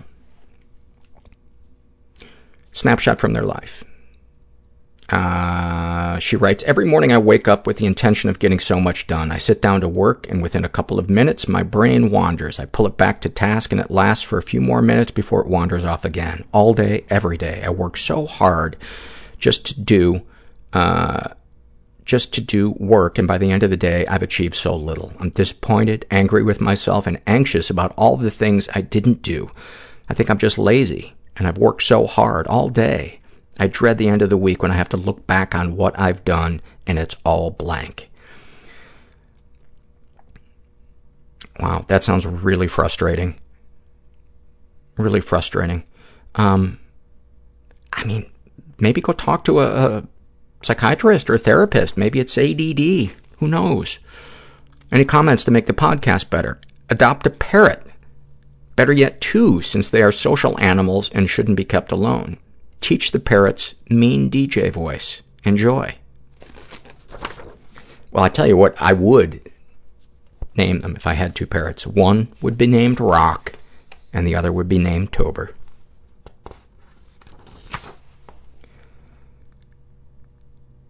This is a shame and secret survey filled out by Abby Normal, and she's bisexual in her 20s, raised in a stable and safe environment. Um, never been sexually abused, but she has uh, been emotionally abused, only on a small scale. My best friend in college regularly put me down and did a pretty big number on my self-esteem. Since graduating, I've made a conscious effort to remove her from my life. Ironically, she went on to get a PhD in psychology, and I worry regularly about the people she works with. Yeah, there are some fucked up people out there in mental health, but uh, there's fucked up people everywhere. Darkest thoughts. I'm turned on by feedism, and even though I'm at a healthy weight myself and would never approach my partner with this fetish, I enjoy watching videos of people pers- purposefully gra- gaining weight. It's so, so fucking bizarre, and I loathe myself for having these thoughts. What even, brain? On a totally different note, I've been thinking about self-harm more than usual. I imagine peeling off my skin in ribbons and revealing the true version of myself underneath. Though whether that person is better than the mask I currently wear, I can't say, and that terrifies me darkest secrets. The deepest, darkest secret I have isn't mine. It's my dad's. While visiting for Thanksgiving last year, I discovered that he's addicted to pornography. I didn't catch him in the act, but on a support site, which I later visited myself, uh, that he's addicted to pornography. Oh, wait. Oh, which I later visited myself, and where I found a journal he'd been keeping. His secret has now become mine because I have no idea who can, I can possibly talk to about this. I don't think anyone else in the family knows. All I can think about is the time when I was about 15 and using the family computer when suddenly all of this porn spam opened up on the screen. I got really upset, especially because I was convinced that my parents would think I had been browsing through bad sites. It infuriates me to know, uh, now to know that my father's own browsing history was behind that incident. I wish I could be more sympathetic towards him, especially given my own weird fantasies. But all I can feel right now is bitterness and betrayal. What makes it even worse is that he's a minister, and I'm not sure if I want to laugh or cry at the irony of that. Sexual fantasies most powerful to you. I fantasize pretty regularly about bondage, namely me being tied up. I also like to fantasize about rough sex, sometimes bordering on rape fantasy. I don't like sharing that. It feels extremely wrong and disgusting. Uh, thinking about it is not wrong and disgusting.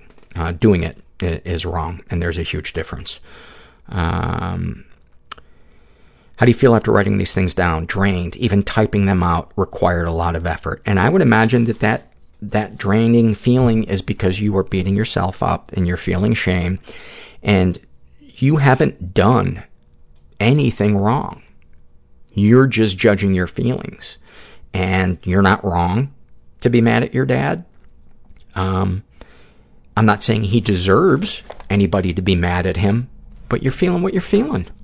And uh, I think anybody be upset if they, they found their parent being a hypocrite. Um, you know, I, I remember, I think I've shared this on the podcast before, but um, I got caught smoking pot before uh, the first day of class, my sophomore year of, of high school.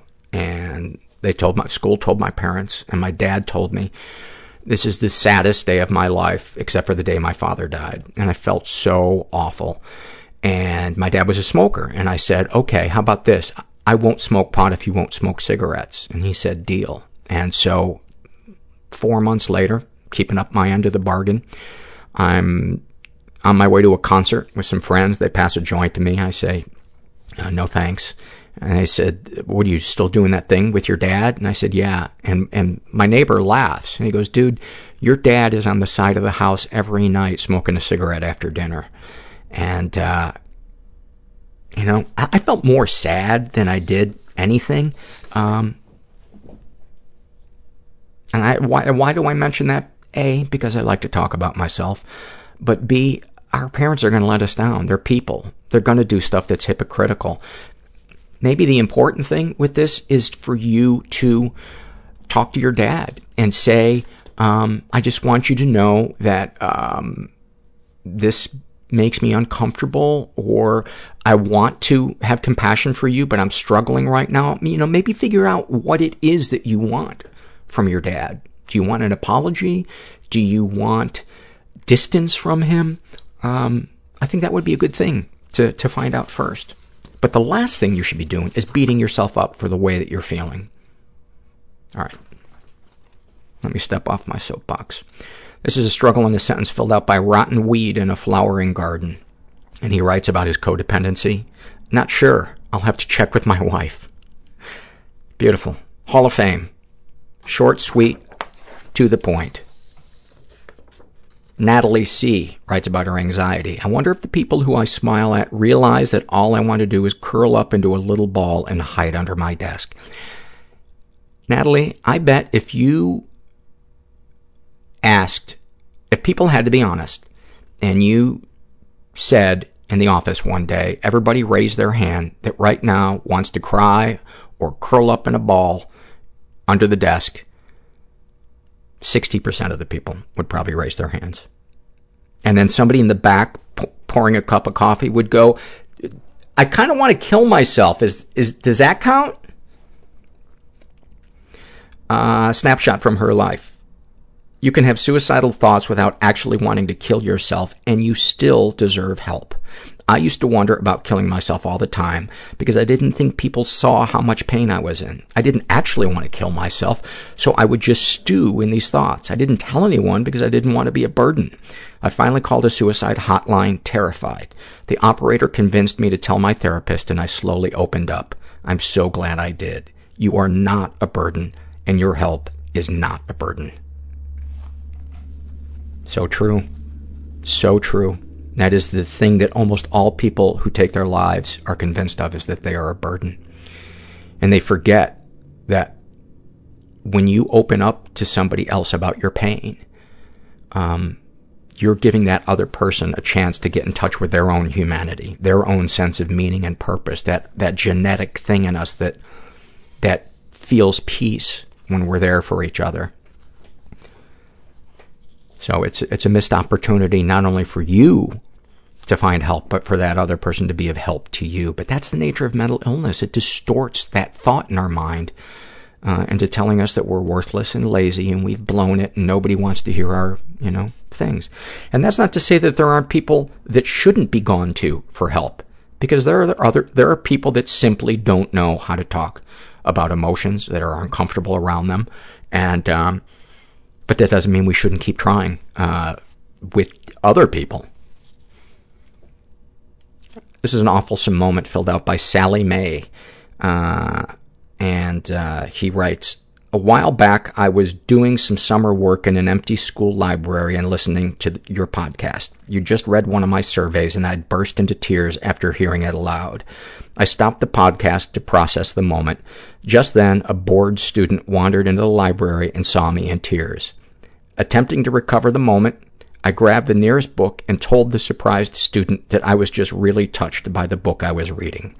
The student's expression grew stranger, and I saw that I had grabbed a book about do-it-yourself small engine repair. Fantastic. Thank you for sharing that.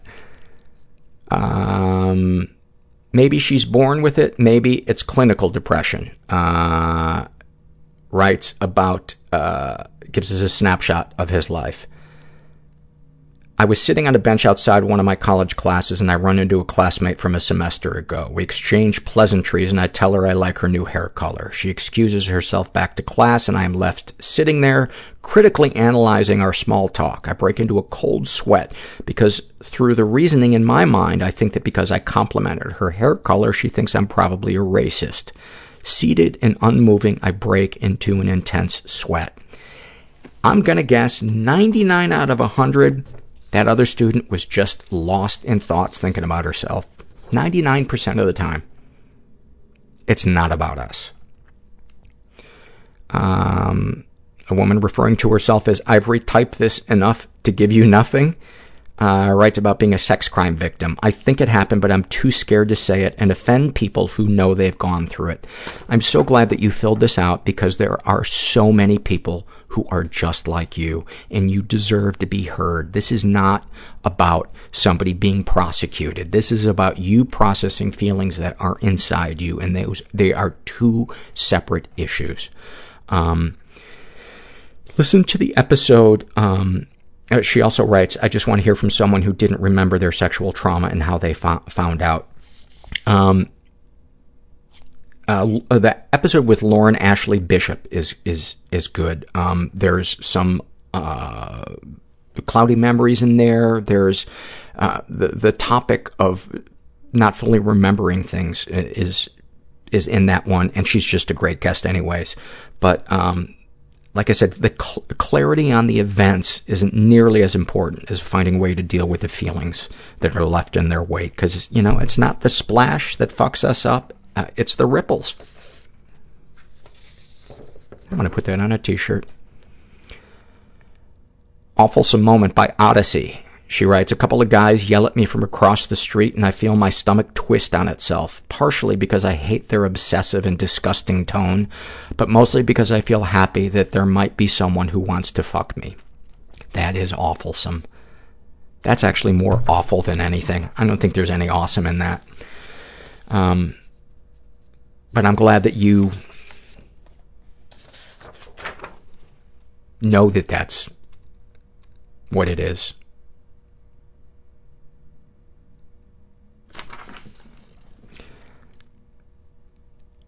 Who needs a doctor when you have a cult leader, writes about his depression. The perpetual cycle of guilt for lethargy, lethargy for apath- apathy, and apathy for guilt. I'm not even sure what he means, but I like it.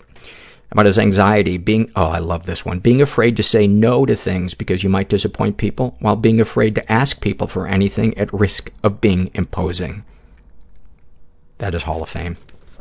That is Hall, Hall of Fame. You just dug into my brain set up camp, built a little fire, roasted some marshmallows, had your buddy pull your finger. It was horrible gas. When you ran into, maybe I'm getting a little too detailed in this. No thanks. Uh, filled out a shame and secret survey. Uh, they are non-binary,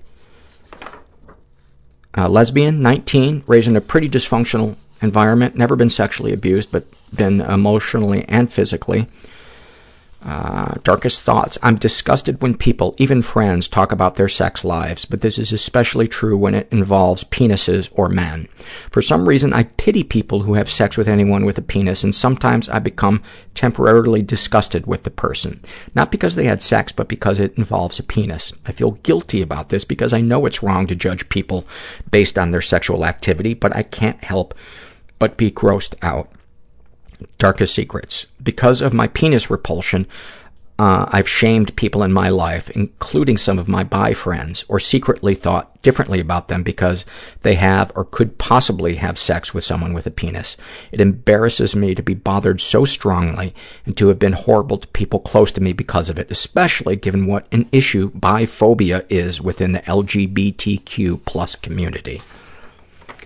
Um, sexual fantasies most powerful to you. I frequently fantasize about using a strap-on with another person who has a vagina. I've shared it before, but it's confusing in light of my apparent penis repulsion. I'm non I'm non-binary, but I don't seek to transition, pack, or in any way have a penis outside of a strap-on during sex. Um, our sexual fantasies and our opinions on things are so puzzling. There's no way we're ever going to totally figure it out. But I think the important thing is to forgive yourself for how you feel about your repulsion and to try to be aware of how you express that around other people. And if you can, maybe apologize to some of the people you mistreated or judged. Um, that's all that matters, you know, if we clean up our mess. Keep telling yourself that moron writes about his depression. Not sure if I'm socially anxious because I'm depressed or depressed because I'm socially anxious. Either way, it's just heavy. Amen. A fucking man. Uh, snapshot from his life. The hardest thing to do is to hand the cashier in the cafeteria my credit card while trying to hide my shaking hands and avoiding eye contact. That must be really hard, man. It must be really hard. Um, and that is so true, man. That that link between anxiety and depression, they just always seem like a like a two for one, two for one sale.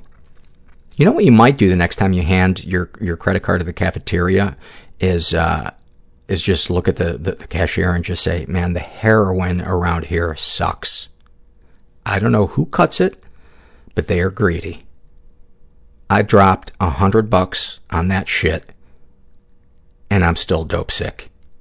Why else do you think I'd be using a credit card for a banana? Just a thought. Again, I'm not a therapist, but I once did uh, cook risotto uh, to a St- Sylvester Stallone movie, and I think I cracked a couple of decent jokes, so I'm qualified to weigh in on the most important issues that people face in their lives. Good God, what am I doing? I'm in over my head. Struggling social worker shares an awfulsome moment. After my wedding last fall, I put on a lot of weight I had previously lost. As was typical, I've been heavy since I was a child and my weight has always yo-yoed.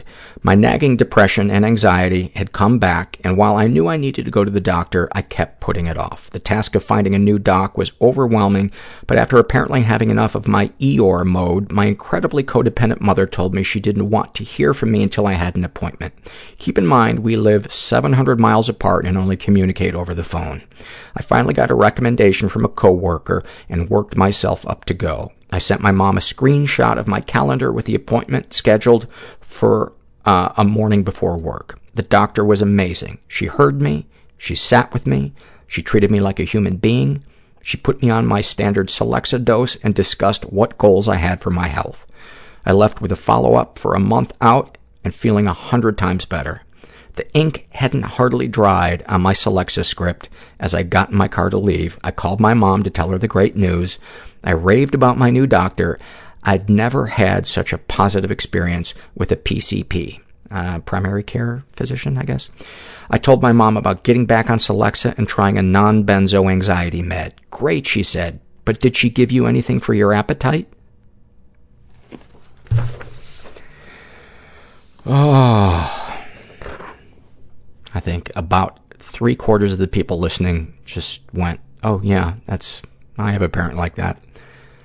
Um, this is filled out by a, a teenage guy who calls himself Cancer God, and um, it's a struggle in a sentence survey, but um, he didn't really put it into uh, a sentence, but I just wanted to comment on it. He he writes, I was raped when I was five by a mental hospital nurse. I'm pretty sure now that it wasn't just a nightmare. And I wanted to say, first of all, I'm so sorry that that happened to you. And um, a snapshot from his life, he writes, I used to think a lot about overdosing on something. Then I worried that people wouldn't notice, so now I think of setting myself on fire in public. And I want to say, please don't do that. People are, there are people in the world that would love to help you, but they can't help you if they don't know what's going on with you. And you are worth help. So please don't do that. People can see your pain in a way that doesn't end your life or traumatize people around you. And you're not alone. Laura shares about uh, her anxiety and grief. Um, and actually, this, this snapshot from her life, I think, is just about the overwhelming feelings of being a mom. She writes, My youngest daughter is screaming about putting on her shoes, and I wonder, would it be easier to navigate the labyrinth of grief of losing my eldest child if I had no others? Dude, I get it. If, if, if that's as dark as your thoughts get, fuck. You're, you're in good shape. Invisigirl shares an awfulsome moment. Uh, it's my 39th birthday today. I'm sitting in a restaurant by myself as I write this. My husband, who has forgotten my birthday for the third, third year running, just texted me to let me know that he doesn't feel like I'm giving him enough attention to his feelings and what is going on in his life. Hall of Fame. Hall, H, actually H-O-F-F, Hall of fucking Fame. Awfulsome moment. Here's what you do. You hang in there with him. You wait till his birthday. You have a big cake and you have your lawyer pop out of it and serve him his divorce papers. Or you can try to work on the marriage and tell you, tell him how you're feeling. But I'd actually just like you to do the cake thing and shoot it with your phone and upload it to our website. Soft White Sheep shares about um, uh, their bigender, shares about their anxiety. I fear fear failure so much that I freeze up because failing from not trying is so much less painful than trying and failing anyway. Oh my God. Again, you dug into my brain. You, for some reason, didn't bring a tent, just a cheap sleeping bag, which I find offensive. And you've mined my thoughts like a grizzled, bearded, greasy overall clad mid 1800s miner. And I high five you, and yet I think you need to take a shower. Uh, they also share, I can't stop picking my skin and ruining it more because nothing feels as good as ripping my impurities out of me. I've heard so many people share that about dermatillomania and um, trichotillomania. Uh, they're also legally blind. Too disabled to function, not disabled enough for anyone to help me. That has to be really, really hard. I'm so sorry that you have to deal with that. Um, snapshot from their life. One time in my sophomore year of high school, I was sitting in the front row of class and shoved a broken pen cap up my sweater sleeves, ripping the skin on my arms apart. It wasn't enough to bleed, but it bruised and scabbed up anyway. Nobody noticed except for my mom, four days later, who told me to cut it with the emo, no feelings bullshit.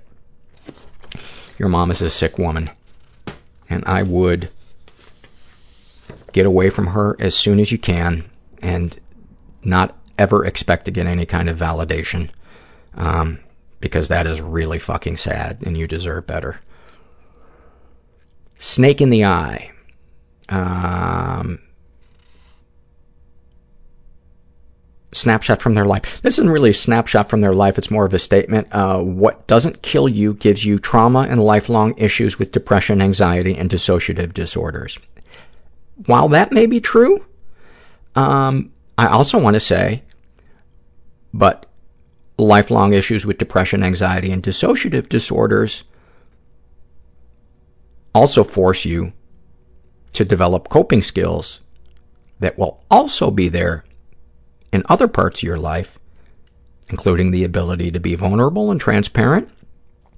You'll need to do that with a therapist to deal with your depression, anxiety, and dissociative disorders. So it's going to be there for your friendships.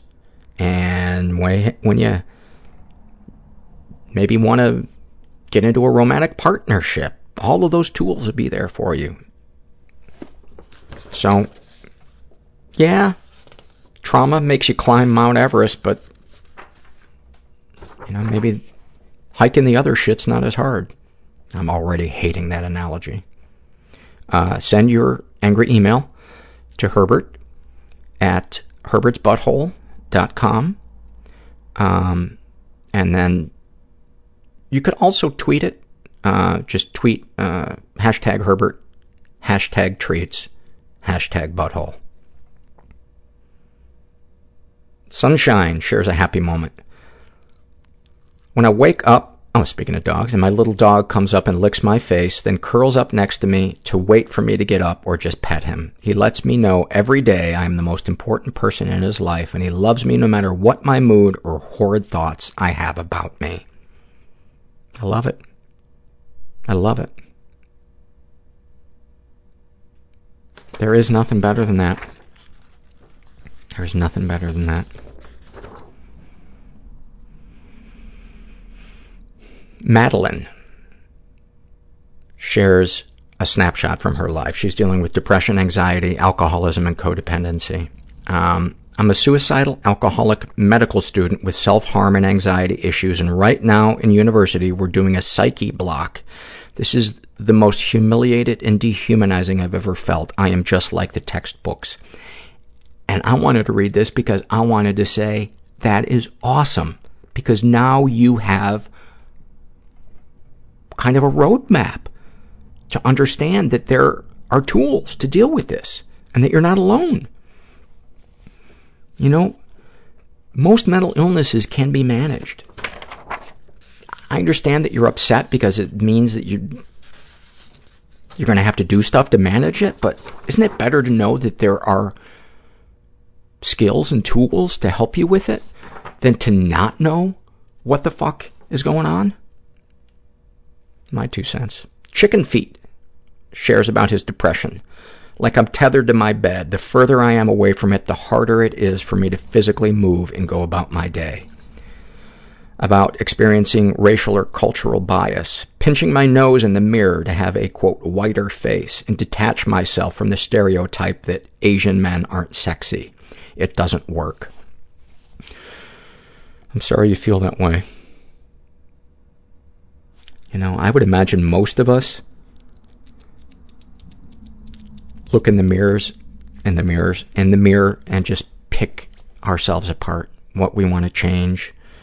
Um, comments to make the podcast better. Could you interview someone with ED, please? And I don't know, because he's male, if he means erectile dysfunction or if he means an eating disorder. Or both. Uh, maybe there's a cure for both. Maybe there's a, uh, this is so, this is so insensitive, but the comedian in me has to say it. Maybe there's a diet for somebody with both kinds of ED. You can eat anything you want, but you have to eat it off the tip of your cock.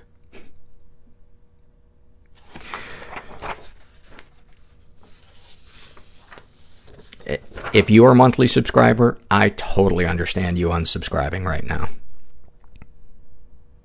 Um, this is a happy moment filled out by Carly. She writes, I realized today that although I still have anxiety, I am better than I was.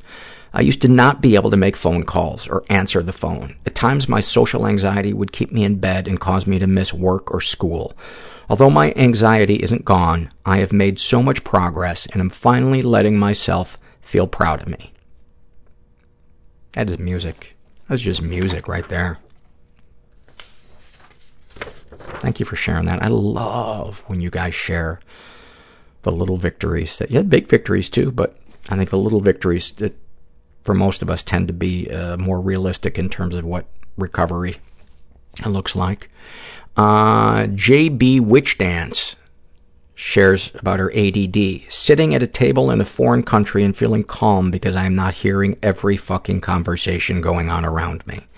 About her love addiction. Does giving someone a gift and card, I love you, I'm sorry, after they say they hate you, love addiction? It might be. Thank you for sharing that. Uh, let's see. This is filled out by LJ. It's a shame and secret survey. She's in her 20s, uh, bisexual, raised in a slightly dysfunctional environment. Uh, ever been the victim of sexual abuse? Some stuff happened, but I don't know if it counts. Uh, abuse makes me think of long-term actions, but I was sexually assaulted twice now. The first time I was uh, groped slash fingered, and then in parentheses, ew, when I was 14. And the second time I was raped when I was in a blackout. This is one of the reasons why I feel so strongly about the stuff I talked about at the beginning of the podcast. That there is such a lack of dialogue that she is questioning whether this is even valid. It is heartbreaking. If you're listening, it is absolutely valid. And I'm so sorry that you experienced that. And I'm so sorry that you have to deal with this in a society that has so many people that don't either get it or care to get it. But there are a lot of us that do, and the trick is just finding them.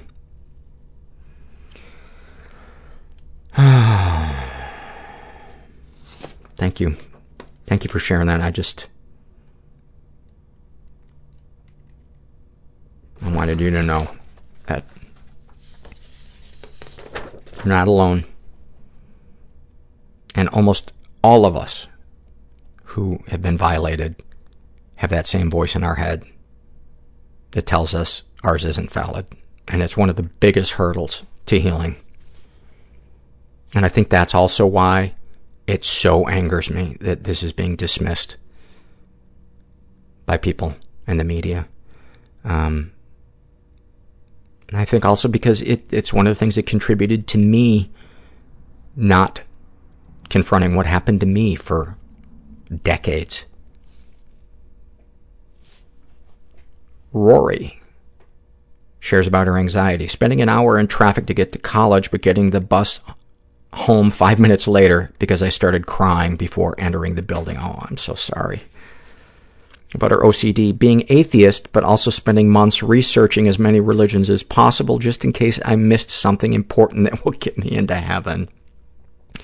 About experiencing sexual bias. I feel like I'm going to cry anytime a girl is nice to me because I feel like an evil predator just by existing near them. Oh, I guess she feels like she's I'm not sure who she thinks is uh, has the sexual bias. Um, about her experiencing depersonalization and derealization, trying to crack my head open on a tree so I can climb out from behind the screen I've been trapped in since I was 15 years old. Snapshot from her life. I've tried holding ice, meditation, holding more ice, begging my therapist to please help me and explain to me why I haven't felt real for so long. It's been five years and I've had four therapists in that time. One of them told me that they were just searching my symptoms on Google and read out some article. I felt hopeless and scared. I felt like screaming. I still feel like screaming. I've been Googling and looking in forums for years and nothing is working. I've been on a waiting list for therapy for six months. I don't get excited at concerts anymore because I just feel like I'm watching it on a tiny TV screen. All I can do is write real hand on my fucking hand to remind myself. I don't know if this is the right place to write, but I'm tired and nobody is listening. I lost five years of my life to this and I'm scared. I hate that I feel selfish for begging to be able to remember what it feels like to feel. I'm really sorry if this is inappropriate. This is so not inappropriate, Rory, and I really, really hope that you get to hear me read this. Um, I am not a mental health professional, um, but it sounds to me like you have not found somebody that understands depersonalization and derealization because it's such a specific um, thing that that needs. Um, if you haven't listened to the episode yet, even though uh, her issue is dissociating, um, it's. I think you should listen to the episode with. Um, oh fuck! Why am I going to blank on her name right now? I can't believe I'm blanking. She has a dissociative identity disorder, and um, Melanie. And l- listen to Melanie's episode, and also email me, and I will pass your email along to therapists that I know and see if they have any suggestions because um, you deserve to find somebody who's qualified and somebody fucking Googling what they think is wrong with you while you sit in their office um, is really sad. It's really sad. Of course you're scared. And of course you're angry and frustrated, but just hang in there. Just hang in there. hey you, excuse me, shares an awfulsome moment. My husband was experiencing his very first bipolar mania. A doctor thought that since every teacher in my husband's workplace was stressed, his symptoms must be because of stress. He prescribed Prozac, which only helped escalate the mania. One night around that time, my husband decided to see if smoking weed would calm him down. At first, it seemed to work as he sat still for the first time in days as we were talking. But then he started responding to things I wasn't saying. Oh, I see, and Back to the Future 3 sucks. I was scared at first, but then I realized he was basically just tripping balls. Since by this time I was the only person he trusted by now, I didn't see how getting an ambulance would do anything but make it worse. So I spent an hour gently keeping him on the bed and agreeing every few minutes that Back to the Future 3 sucks, even though I actually like it. A few days later, my husband was hospitalized, and we were married a month after that. He's still working on living with bipolar, but we watched Back to the Future 3 together not long ago and agreed that it isn't really that bad. Fantastic. Fantastic. Sweet Sweat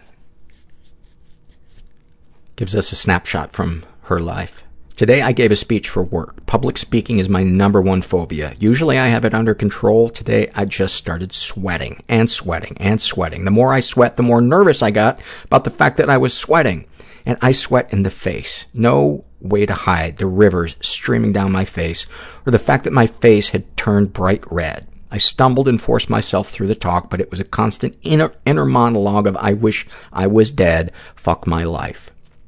I just wanted to read this because I want to say I've been doing stand-up for 25 years. I was on a TV show for 16 years, and I sweat doing this fucking podcast.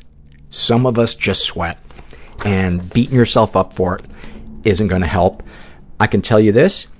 Um, uh, it may not help with your sweating on your face, but if you, if any of you out there are nervous sweaters and you have to do some type of speech performance, wear black or wear white, um, and if you can, wear an undershirt. And if possible, this may be hard, deliver your speech uh, sitting on an ice sculpture of a horse. Sometimes they're hard to get at the last minute. Trouble and Screams shares uh, He shares anxiety. I believe others can read my thoughts and know how horrible of a person I am on the inside. About his OCD, I fear the wrath of an angry God that I don't even believe in. And then a snapshot from his life. I'm sitting in a classroom and all I want to do is scream and run until my legs give out because I feel everyone in here is watching me and knows how disgusting and impure my thoughts are. I feel like all the blood is draining from my head as I try to con- concentrate, but the only notes I can take are the lists of reasons why I'm a bad person. I really hope no one reads this over my shoulder. Um, please go talk to somebody. You're in so much pain and so much it sounds like shame. Um, I, I would be shocked if there wasn't some type of uh, religious abuse. You know, not necessarily like you know a religious person touched him, but I've seen so many, um, read so many surveys of people that were raised in really, really judgmental uh, homes where religion was the lens through which judgment, you know, was kind of sadistically thrown at them. And a lot of them seem to share the things that, that he shared. This is a happy moment shared uh, by Apathy is Not a Phase, Mom. She writes, I have spent the last four years working as a nanny for a family with three sons, now ages 6, 7, and 11. I had never told them much about my childhood, though they had known that my biological father was not in my life. They're from a relatively stable nuclear family and were often curious if mine was the same. A few months ago, I had to see my abusive biological father for the first time in 16 years and was obviously bothered by it when I returned uh, to work the following week. As I got the boys ready for bed, the eldest asked me what was bothering me. I explained to them in the most age-appropriate manner that I could uh, and answered any of their questions in a similar fashion. Once their parents had gotten home and I was getting ready to leave, each of the boys snuck out of their beds and gave me a hug, and then went back to bed. Normally, I'm against being touched, but knowing that these children were willing to show me some form of compassion was comforting. That's beautiful. Thank you.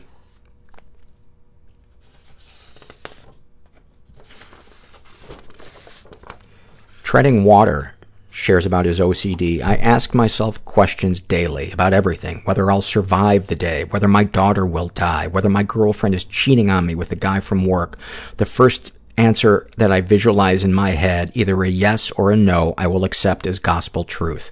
I react accordingly. Um, and, then there's other stuff that he's written here, but the thing that struck me that I just wanted to say is sometimes, you know, there's a term in recovery, the bondage of self, and sometimes it's just we need to get out of ourselves by taking an interest in somebody else. And, and even though, you know, when we're worrying about somebody else, you know, quote unquote worrying, it's really about us because we're afraid that if something happens to them, we're going to feel pain. And, um, I gotta say, when I find things that take me out of obsessing about my life and myself and how am I doing, that's usually when I'm in the best mood because nothing degrades the quality of my life like obsessing about the quality of my life. I'm a casualty, shares about their depression, or her depression. My generalized depression feels like I have been missing out on the joke that everyone else is laughing at for my whole life. I so get that. I so get that. That feeling like a group of people laughing and just being like, what's that like? What's that like to just laugh? Like belly laugh easily, many times a day. Um, this is filled out by, if Paul were a woman, we'd call him Paula. Uh, and he writes, Today I deleted my Facebook account. I got worked up over a foolish comment someone made. I had the perfect response. In fact, I had about four perfect responses, each meaner than the last. Then I stopped. Why was I so mad about some dummy I'd never met? Screw that. So I just blocked him. Then I remembered all the other little things that bothered me too much on Facebook. I realized that while I'm making great strides in improving my mental health, I'm not helping myself by being on that website. So I deleted my account and I'm going to spend time figuring out why I get so upset so I can get better. Then I'll consider reactivating my account. I did a healthy thing for myself. That is just awesome. That is, this is what recovery looks like. Just little things like that. And that was brought to you by you, uh, I fucked it up. That was brought to you by MySpace. Um, any suggestions to make the podcast better? Paul, you should wear overalls with no shirt. Nothing sexual, just a solid look. I think you could rock. Um, I am actually in thongeralls right now, which are overalls that, that, um, then slender down into a thong. Uh, but I am wearing a shirt, but it is a halter top. So I'm half rocking. I kind of want to ask a listener to make me uh, thongeralls.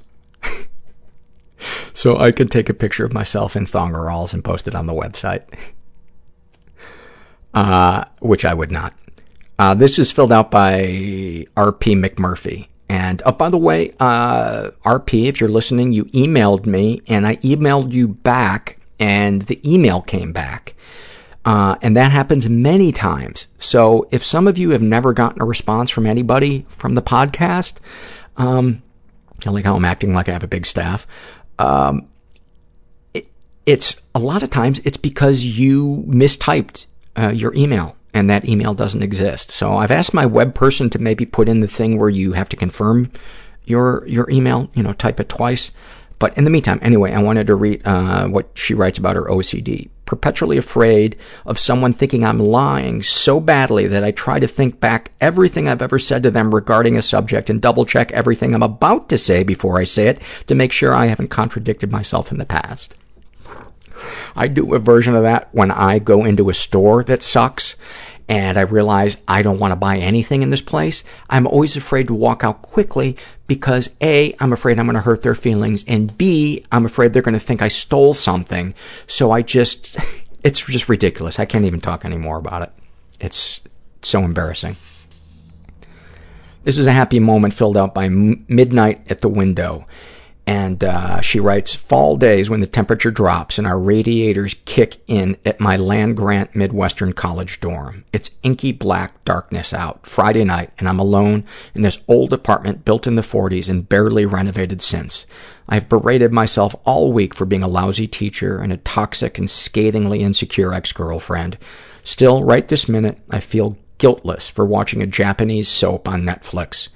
I'm almost safe in this dark and intensely radiator warm womb of reprieve. For now, just for a bit, I'm almost safe from my own near constant spin of self abuse. I almost feel guilty for loving this little moment. That is beautiful. And I think everybody who just heard that is like, oh my God, yes, yes, the cocoon. That's all about the cocoon. And uh, any questions to make the podcast better? Uh, I'd love a show on suicide survivors. Check out the episode with uh, Dese'Rae L. Stage. And I know there are others, but uh, that would be a good one to start with.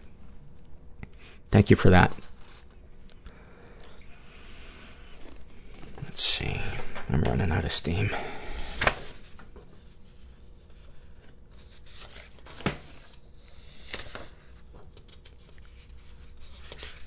Sorry about this.